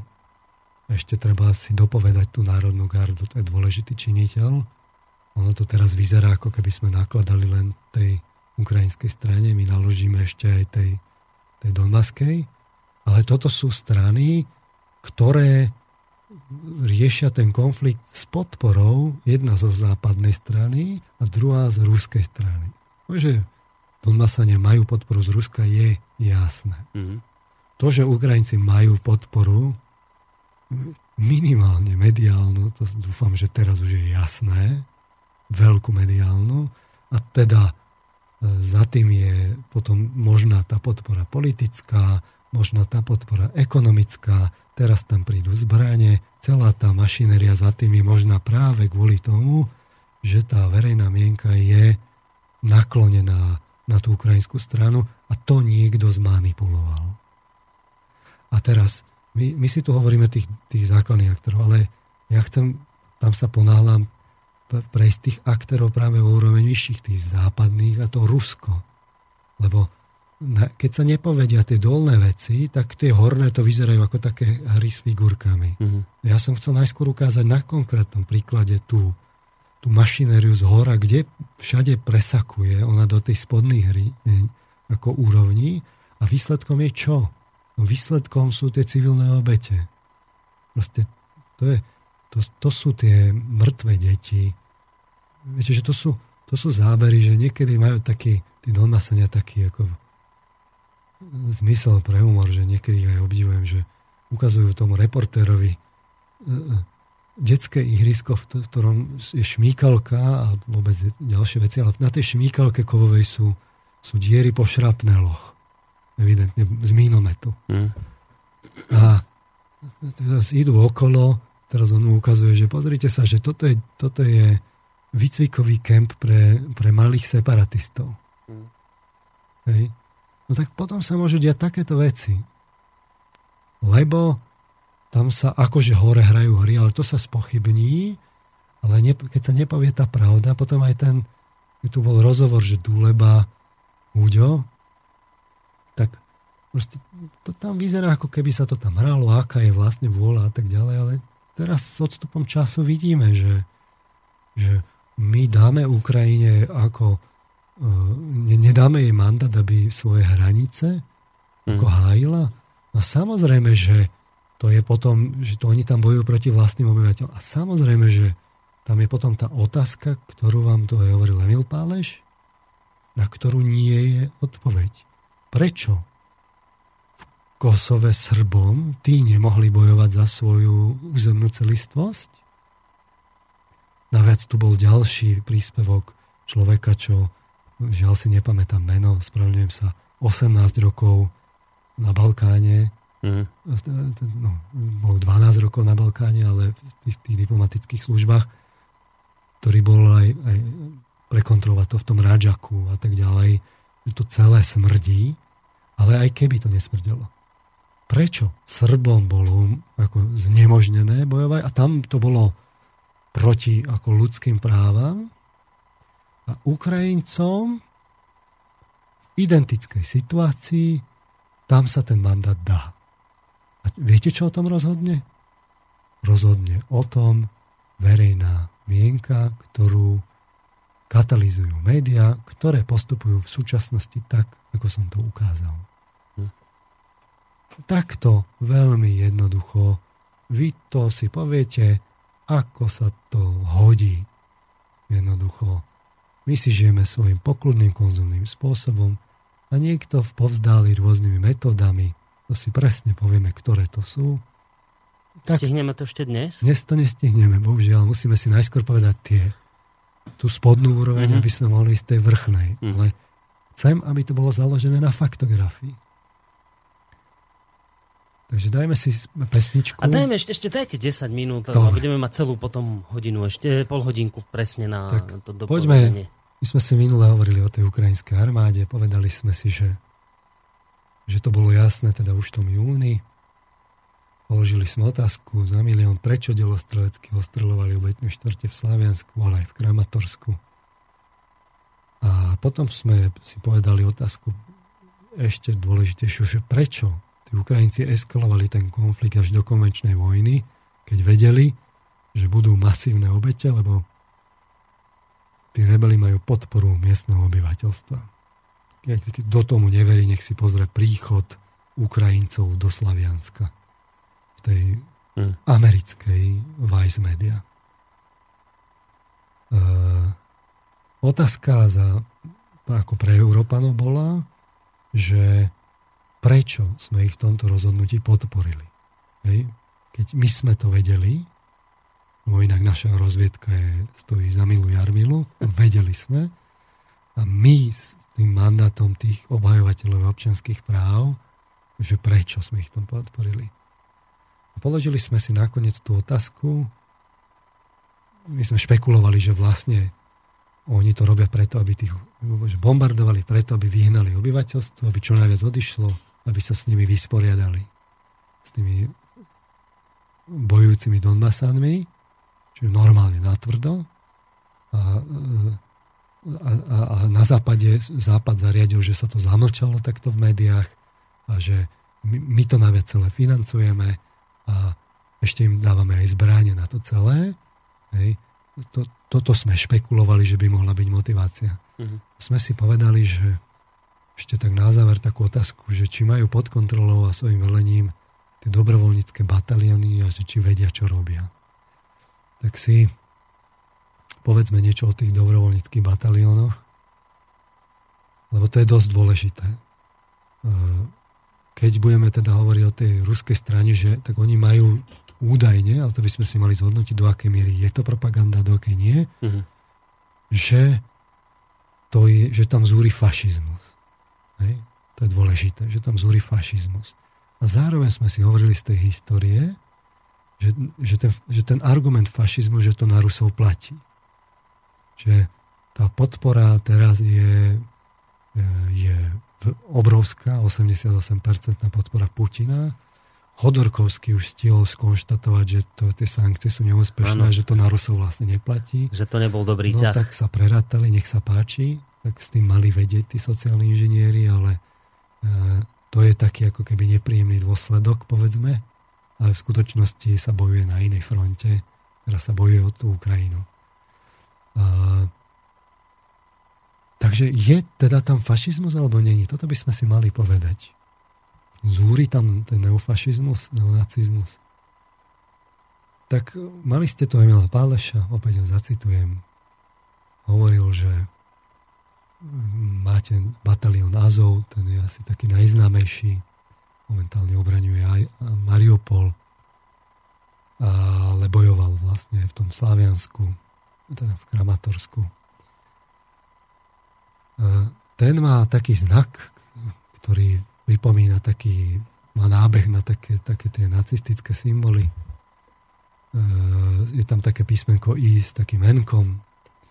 Idea of Nation, ale dobre, povedzme, že to je zhoda náhod. Hovoril vám, že, ale ten Emil Pále, že pozadí je také, taký znak takého kolesa, že to je vlastne slnko a že to je e, e, vlastne znak, ktorý môžete nájsť vo Wewelsburgu v, v, v hale, v ktorej sa stretali Obergruppenführerovia s Heinrichom Himmlerom, že skrátka vedenie SS. To je to čierne slnko, či ako to Toto čierne slnko. Hmm. Uh, tí Obengrupper Führerovia to boli vlastne SS, čiže nie Wehrmacht, ale SS. To boli uh, to bola hodnosť na úrovni generálov. Uh, on nám ešte hovoril, že vydávajú aj časopis Čorno slnce, nič menej presne ten istý symbol, ktorý je tam na tej dláške v tom Wewelsburgu, je presne ten, ktorý tam majú tí azovčania v znaku. Presne, nie že trochu pozmenený, to je on. Mm. Ešte aj v mierkach. Uh, známe sú videá s hákovými krížmi na prilbách, fotografie, dávali to aj v tých známych reláciách z Anštaltu Petra Procházková, som ju spomínal, bola reportéra britského Guardianu, Šalna Volkra, e, ktorý sa zdržiaval pár dní s príslušníky Azova, ten skonštatoval, že maj, títo ľudia majú blízko k neonacistom. Vidno to už z toho, že všetci sú s maskami cez dobre vyzbrojení, s neprestrelnými vestami, svalnatí chlapci, zvlášť na tých úvodných. Mm videá, kde majú ako mali svoju prísahu, kde sa lúčili v Kieve.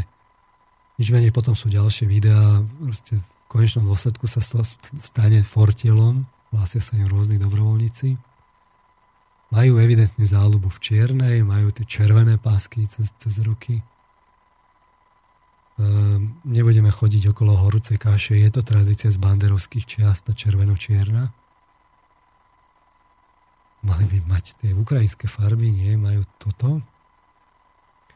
Mali ste tu vlastne toho Ukrajinca, toho ruského Ukrajinca žijúceho v Čechách. Ten hovoril, že majú najmodernejšie zbranie a tak, že kto ich financuje. Overoval som to. na niektorých tých videách naozaj mali, neboli to tie ruské, ale na druhej strane boli, boli videá, kde mali evidentne proste normálne AK-47. Mm-hmm. Na, internet, na internete nájdete patetické video Svena Svensona s prísahou vojakov s rukou na srdci a s komentárom o boji proti euroazijským neokomunistickým hordám. Čo môže byť vlastne ako propaganda, že niekto to mohol akože narafičiť. Nič menej sú tam použité závery. Zvlášť v tých prvých etapách bolo vidno, že to vám to vidíte neverbálne, ako sa správajú vlastne k zajadcom. Tam niečo je. Môžu rozprávať, koľko chcú. Uh,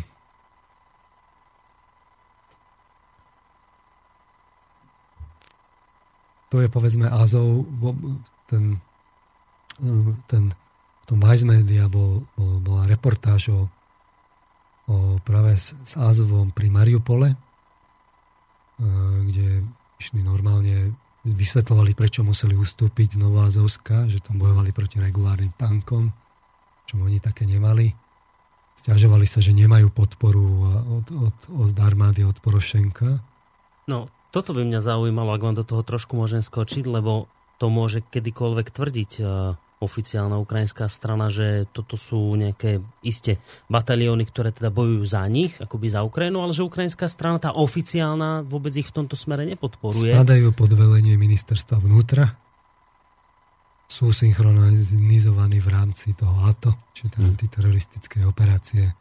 Je tam nie je otázka, spadajú pod velenie túto istú otázku im práve v tej reportáži položil aj ten Simon Ostrovský, kde oni dali takú dvojznačnú odpoveď. Ten, ten, ten veliteľ on hovorí, že, že bolo teda prímerie v tom Minsku čerstvo podpísané, že teda či ho budú rešpektovať a oni ho ten hovorí, že teda áno, že oni spadajú potom ministerstvo a že oni to teda akože rešpektujú, ale, a bolo tam ale, že ale majú teda aj ďalšie úlohy. Nejaký taký otvorený priestor, už si mm-hmm. nepamätám presne tú citáciu, je možné si to nájsť v tej príslušnej časti. Je to je rovno s tým veliteľom toho Azovu. Teraz neviem, či celého, alebo, alebo konkrétnej tej, tej, tej jednotky je, mm-hmm. jednej jeho. Čiže taká to bola odpoveď na túto otázku.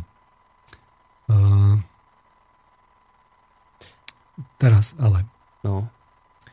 Nechcem, aby to bolo len oázové. Na druhej strane nemôže to byť zázovom až také zle, lebo bola tam reportáž, ako hliadkovali v Mariupole. Teraz oni hovorili, že musia preverovať auta, ktoré sú v blízkosti, povedzme, tuším, do 100 metrov v okolí tých kontrolných stanovíšť, lebo sú tam tzv. spotery, ktorí nahlasia, e, e, to sú civili, ktorí prídu poblíž, nahlasia E, nahlásia polohu, polohu mm-hmm. súradnicovú, SMS-kou ju pošlu a druhá strana vie, kde má náceliť bombardovanie a, a, a ide na istotu. Mm-hmm. Hej, čiže dôležití sú títo zameriavači.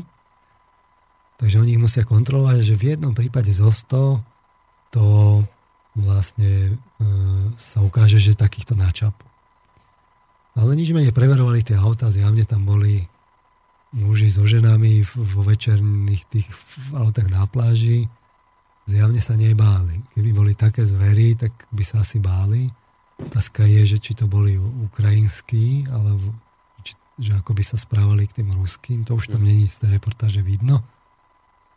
Čiže ja si osobne myslím, že nech na začiatku bola akákoľvek tá motivácia toho Azovu. Zjavne vidno a, a si vydobili aj takú nejakú taký nejaký rešpekt, to nazvem, kde oproti tej ukrajinskej armáde a, a iným tým jednotkám fakt bojovali so zanietením. Mm-hmm. A potom príde taký ten fortiel a jednoducho vás tie vojenské zvyky nepustia. Ale, ale, no, poďme ďalej. E, sú, boli aj iné batalióny a bola aj, aj vlastne dialógy práve s týmito bataliónmi, že nejakej inej časti, ten, ten ostrovský sa baví s mužom v čiernom, so šiltovkou, na ktorý mal červený ten, ten ukrajinský trojzubec. zjavne príslušník nejakého bataliónu, neviem či Azova, neviem. Teraz sa hovorí, že hovoria o vás, že páchate zlé veci na ľuďoch. On hovorí, nie, nie, my také nerobíme, veď my sme civilizovaní predsa. Potom chvíľku beží ten rozhovor. Mm. Teraz uh, sa opýta, že čo urobíte s tým, keď niekoho chytíte. A tam bolo, že no, že predáme ho my kontrarozviedke. Že my s ním nič nerobíme, predáme ho kontrarozviedke. Potom bolo vidno, že tam teda ale bojujú aj Rusia, že takého chytili. A ono tak ako prostým spôsobom hovorí, že no chytili sme jedného Rusa z Rostova a že to sme predali a vysvetlo, že no, že trochu sme si ho ako podali, že najskôr sme mu kliešťami stláčali teda bradavky, aby niečo povedal, ale necítil bolesť. Ani keď sme mu dali ihličie pod nechty, ale nič. Až keď sme ho teda poliali, tak povedal, že povie čokoľvek. Mm-hmm. Tak sme ho akože potom pod, predali tej kontrarozviedke. No a tak sa ho potom ešte pýtal ten, ten reporter a on hovorí, že no, že potom vysvetlo, že, on, že, že ho vlastne poliali benzínom a že mal zaviazané oči. No tak, uh, ale to, toto je proste, to je evidentne ako to sa tam deje a on ešte tak hovorí, že, no, že, že taká je vojna, že takýchto vecí sa tam deje veľa. No, to by som aj tak čakal, že to povie. No, čiže, čiže normálne tam prebieha, tak, tam prebiehajú takéto praktiky, kde sa naozaj mučia ľudia hrubým spôsobom. Myslíte, že na druhej strane sa to nedieje? Som presvedčený, že sa to deje na obidvoch stranách, hmm. ale otázka je, kto s tým začal. Ja si osobne myslím, vzhľadnúť z tých videí, tak toto prišlo práve z tej ukrajinskej časti, dostanem sa k tomu. Uh, treba si to povedať fakt tak, že nestrane kom, padni komu padni. Som presvedčený, že sa to deje na druhej strane a tam je dôležitý časový faktor, kto s tým začal. V každom prípade psychika týchto ľudí je nastavená, že oni idú vlastne takýmto spôsobom, že majú svoj cieľ. Dostanem sa k tomu za chvíľu sú príklady o Ajdare, reportáž z Idnes z 13. septembra. Tady, než sme v Európe, je to trošku iné, citovala veliteľ Ajdaru ve správe Amnesty International, sme ve válce, zákon sa zmenil, procedúry sa zjednodušili. Když rozhodnú mužu vás zatknout, přetáhnout pytel přes hlavu a strčiť do cely na 30 dnů pro podozření z pomoci separatistům a tak ďalej a tak ďalej. Hmm. Dalo by sa o tom viacej hovoriť. Ja tak k tomu dostanem v rámci tej histórie, ale otázky sú na milión, že kto vyzbrojuje a financuje dobrovoľnícke batalióny? Národnú gardu. Tých bataliónov je mnoho cez 30, tuším, ak sa neviem. Čo, to toľko veľa? To som nevedel. Hey, Myslím, že to nejakých do 10. Že... Kiev 1, Kiev 2 mm-hmm. a mhm. tak ďalej, Kiev 3. Oni hovoria, že teda, a tomu by som veril, že nedostávajú žolt, ale nič menej zbranie dostávajú. Mm-hmm. Či oni dostanú len na cestu tam a späť, čo by som aj veril, lebo oni sú naozaj zanietení. Oni sa tvária, že sú patrioti z presvedčenia. Mm-hmm. Nepochybujem, že aj verejnosť prispieje, ale zjavne to nemôže stačiť na situácii na Ukrajine.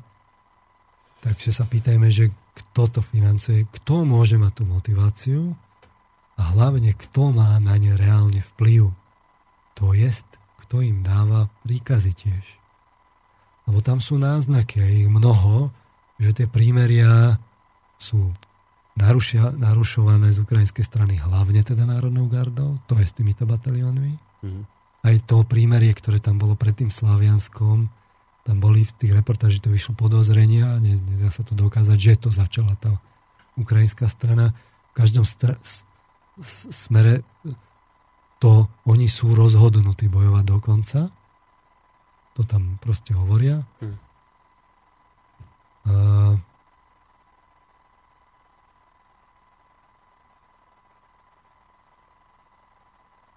Čiže tam, tam, tam, tam ten cieľ je a aj tie prostriedky, oni proste už majú toho dosť. Oni chcú vyriešiť tú Ukrajinu, aby mali svoju Ukrajinu a bodka. Ich to nezaujíma, kto tam nastúpi, nech tam nastúpi aj Rusko. Oni budú bojovať do posledného muža. Toto je ich mentálne nastavenie. Uh-huh. A teraz, je to patriotizmus alebo je to fašizmus? V každom prípade toto nastavenie podľa mňa pácha škody na civilnom obyvateľstve. Evidentne. Nevyberanými spôsobmi. A teraz otázka je, že e, či nie je náhodou tá Národná garda práve využívaná, keď sme si hovorili o tej motivácii, že by mohla byť na vyhanie toho civilného obyvateľstva, že či sa náhodou neprivrie oko aby tie legendy proste išli dopredu. Že čo... čiže, čiže že na špinavú robotu? Na špinavú robotu, lebo to sa rozšíri, lebo to je jedna z možností, ako to obyvateľstvo vyhnať. Položme si to ako otázku. V každom prípade práve v tom Vice Media sa to jeden pýtal e, v tej Národnej gardy, pri tom Sla- Slaviansku, v tých častiach, ktoré som tam hovoril, sa pýtal, že ku komu patríte? ten, ten s červenou páskou hovoríš bez komentára. Potom len tak pomimo, už keď ten reporter tak ako keby už sa rozhovor skončil, hovorí, že, že my sme v tejto oblasti smutne známi. Uh,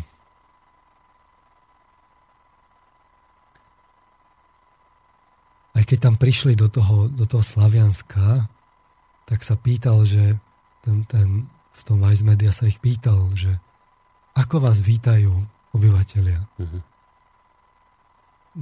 A ten, ten, ten, ten taký veliteľ tej, tej menšej jednotky hovorí, že ako by nás vítali, že, no, že plačú a ďakujú nám. On zjavne zaskočený otázkou.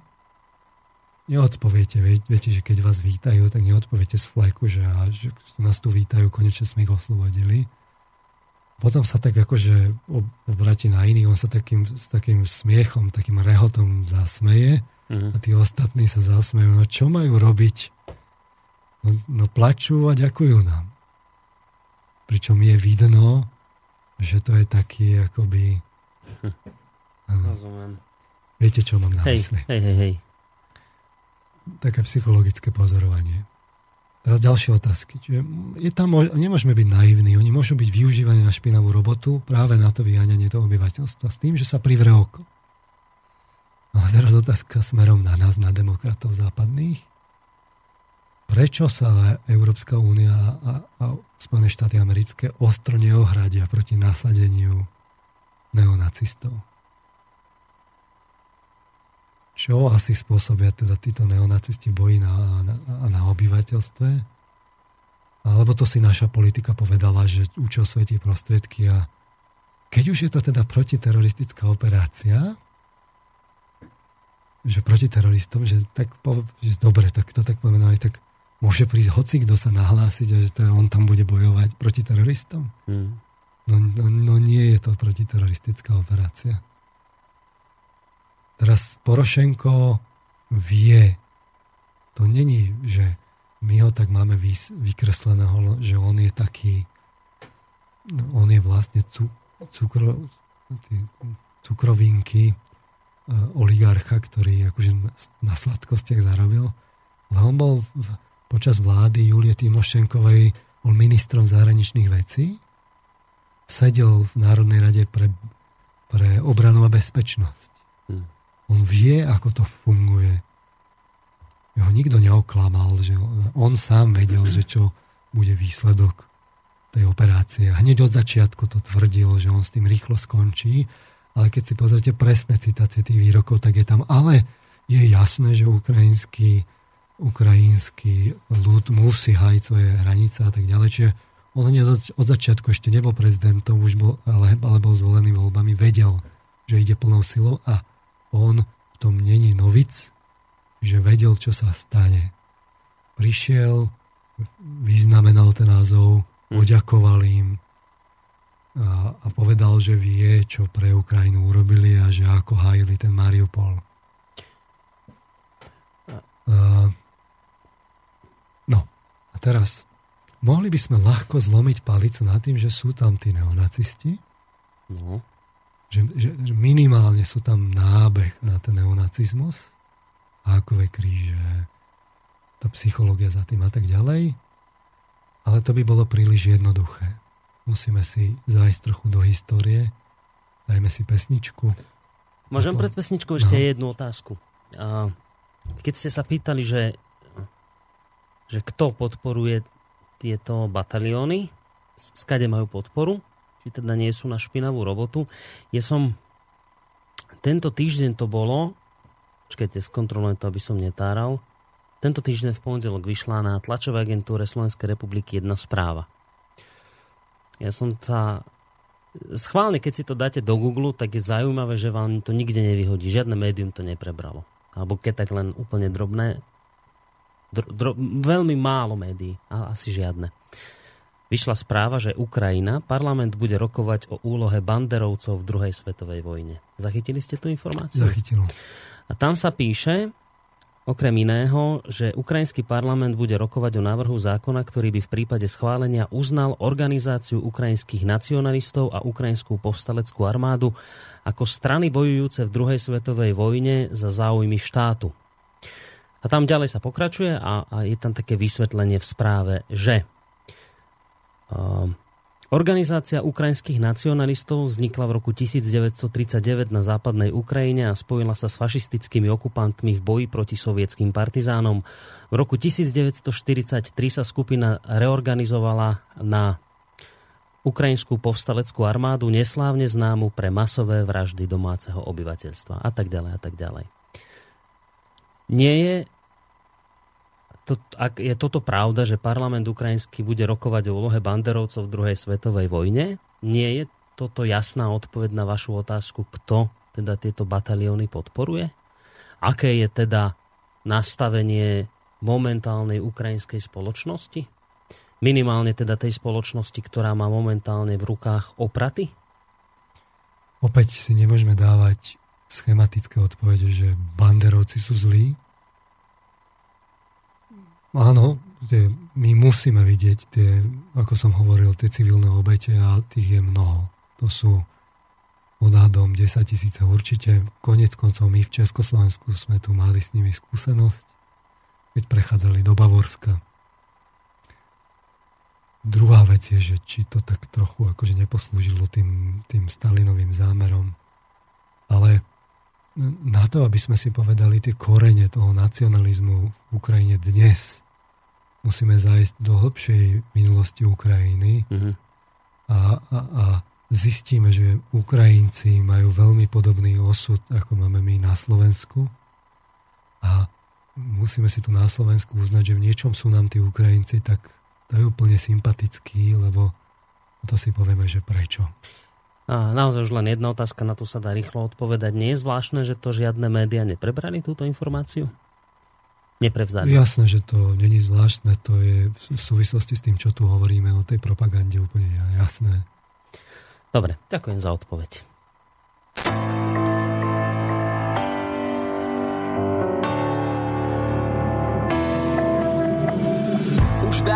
Nechodí k nám kamarátka plachá nádej. Utiekla do polí, tam vyzlieka sa z kože hadej. Milenka slepá s tvárou bledou drží v ruke váhu. V štychu nás nechá niekde od Košíc až po Moravu. Niekto sa otočí, keď počuje, že ovce plačú. Len pásku cez oči a keď mať pravdu len tú našu. Trochu nás zabolí, keď lož dostáva mená nové. Nikto to nepovie, že niečo je tu zlé letí správa tmou,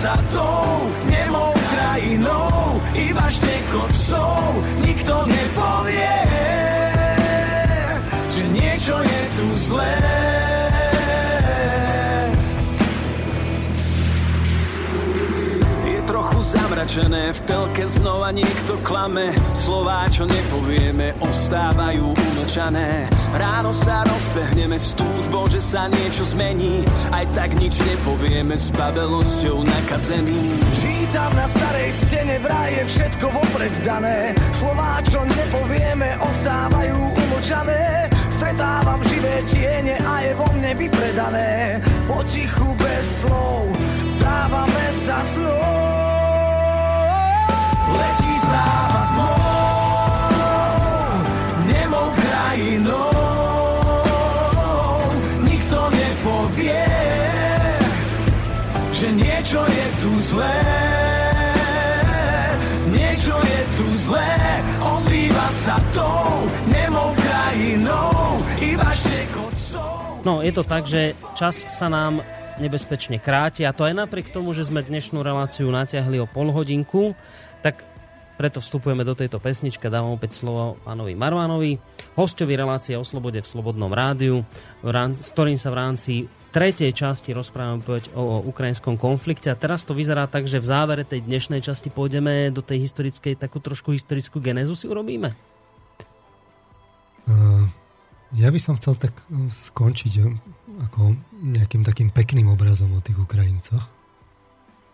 Predsa len ako dve relácie som kritizoval teda ten postup súčasného vedenia a, a postup tej armády tú Donbaskú stranu si nechajme na budúce, ale e, skúsme si povedať niečo z tej histórie, lebo naozaj to není jednoduché. Oni, povedzme si to teda tak historicky, takú, takú skrátku, že lebo Ukrajina má totiž to veľmi podobný osud, ako máme my na Slovensku. A mám na mysli Slovensko, v tomto prípade Česko nie. Tiež e, na začiatku je veľký čin, nejaký taký príchod kresťanstva, taký pamätný. Tam je tá Kijevská Rus, je tam ten, ten Vladimír Veľký, e, na ktorého oni vlastne aj tak akoby vzhľadajú. Mm-hmm. Keď sa oni pozrú do tej histórie toho, tej svojej, tak tam niekde ako to najsvetlejšie obdobie nájdú tú Kijevskú Rus, kedy vládli veľkému územiu a, a prijali teda to kresťanstvo. U nás bola tá Veľkomoravská ríša, my si ju nemôžeme len ako na Slovensku privlastňovať samozrejme, ale povedzme, že väčšia časť bola tu, keď zarátame aj tú, tú južnú ešte pred príchodom Maďarov. A, tiež to bolo vlastne také tri časti tu boli. Aj tam boli také tri časti aj s tým Vladimírom Veľkým. No ale nič menej, u nás tiež prišiel ten Cyril a to, to kresťanstvo a hneď potom vlastne ako keby rozpada zánik a už nás nie je vidno v, tých, tej, v tej histórii akoby ako oficiálnu ríšu, že slovenská ríša alebo uh-huh. kráľovstvo a ani tú Ukrajinu nie.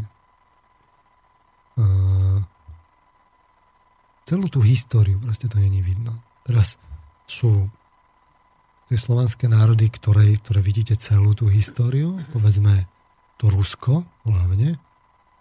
Potom sú národy, ktoré tak periodicky vznikajú a zanikajú a reorganizujú sa. To je povedzme Polsko. To tak bolo delené a zrazu zaniklo. Ale bol tam intenzívny potom ten, ten, ten, ten, ten, ten, tá národná hrdosť a potom sa to zase zložilo. Aj s tými Čechmi to je tak trochu, že oni vznikajú a zanikajú, majú také tie obdobia kedysi sami, alebo niekomu inému ale Ukrajinci nie. A uh, Ukrajinci, keď sa pozrieme na tú, na tú ich historickú geografiu, tak by sa mohlo zdať, že však, lebo to sú také hlasy dnes aj, že na jednej strane, že Ukrajinci majú právo na tú, na tú, na tú národnú hrdosť a iní hovoria, ale to je vlastne umelý štát, veď to celú, celú, celú históriu nebolo. Faktom je, že keď sa pozriete na tú geografiu, tak je, máte rieku Dnepr, ktorá ide tak zaujímavým spôsobom cez tú Ukrajinu, tak ide na ten východ, potom sa otočí, ale ústí do Čierneho mora ešte pred Krymom. A ona vlastne tak rozdeluje tú Ukrajinu na také dve časti, na tú východnú a západnú. A aj ten Kiev je presne na tom Dnepri. A skutočne to bolo tak, že že do tej západnej časti e, tá bola veľmi často vystavená tomu vplyvu toho západu a historicky ani nie tak smerom z tých našich oblastí, aj keď často bola aj Rakúsko-Uhorska, ale, ale hlavne teda z, zo smeru toho Polska a Litvy. Je to tam také prirodzené, že pre nás my ako keby žijeme na tej strane tých Karpat smerom dovnútra a nezaujímame sa tak moc, že čo je za nimi. Hej. A to tak hovorím taký príklad s tými Poliakmi, že my sme takí susedia otočení k sebe chrbtom. No tuto je to podobné. Ten hlavný vplyv na ten západ mali hlavne teda Polsko Litva a je dôležité si povedať, že oni to brali akoby tak, tak dominantne. To nebolo rovnocenný, oni to brali ako svoju državu, čiže tá oblasť, mohli by sme povedať z, toho, z tých starých slovanských kniežatstiev Halického a Volínského kniežatstva. V strede je niekde to kievské a na, a na tej východnej strane je Perejaslavské. Tá východná časť je pre zmenu pod silným vplyvom ruským. Tam zase pre zmenu malo tendenciu zasahovať Rusko a vždy. A z juhu boli tie, či už rovno vlastne azijské vplyvy, alebo potom keď prišli neviem, Osmani alebo Tatári, tak proste zo, zo z juhu tak zasahovali. Čiže v tomto prostredí sa tá Ukrajina na, akoby nachádzala. A toto je dôležité, aby sme ich pochopili, že čo oni, lebo oni vlastne v skutočnosti spájajú, ako keby ten, keby sme sa na to pozreli, tak spájajú východ so západom. Alebo západ s východom. Na jednej strane majú ten západný vplyv, kde im to donášajú tí akoby Poliaci s tými Litevčanmi. Mm-hmm tí boli silnou ríšou práve vtedy, keď boli spojení. Keď neboli spojení, tak boli slabí. A jedni aj druhý. A na druhej strane je ten východ, tam, kam zase zasahujú tí Rusy.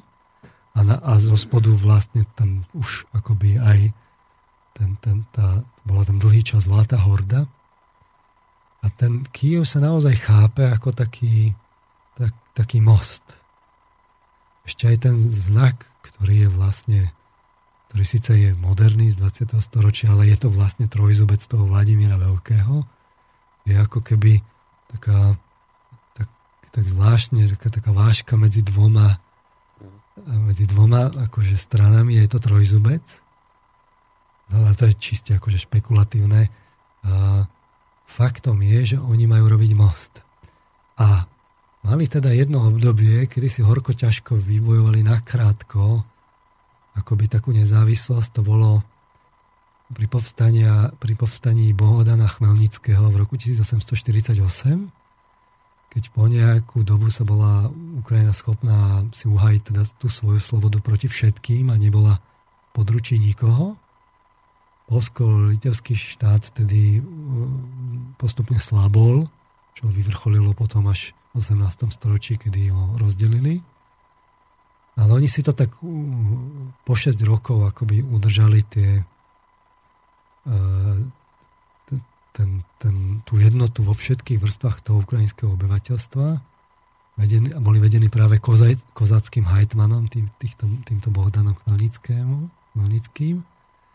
No a vtedy hľadali ako keby po Tatároch a Poliakoch nejakú, nejakého silného suseda, tak sa obratili aj na, Mos, na Moskvu 54. od pamätnej Jaslavskej rady bola Ukrajina rozdelená na dve časti.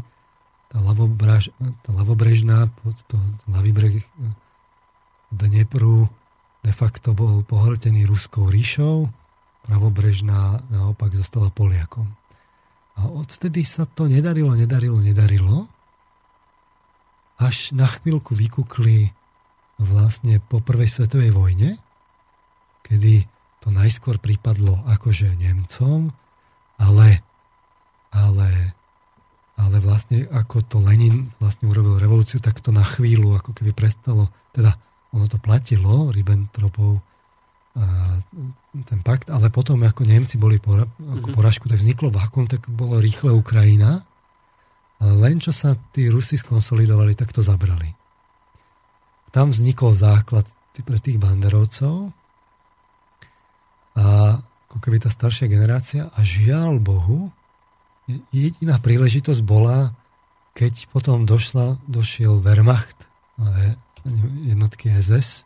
Spojiť sa s nimi oni, proti. Tak to bola jediná možnosť, ako, že tak sa, ten, sa spojili s tými, s tými Nemcami proti Poliakom. Hlavne teda v tej západnej časti je ten, toto povedomie toho ukrajinstva také silné.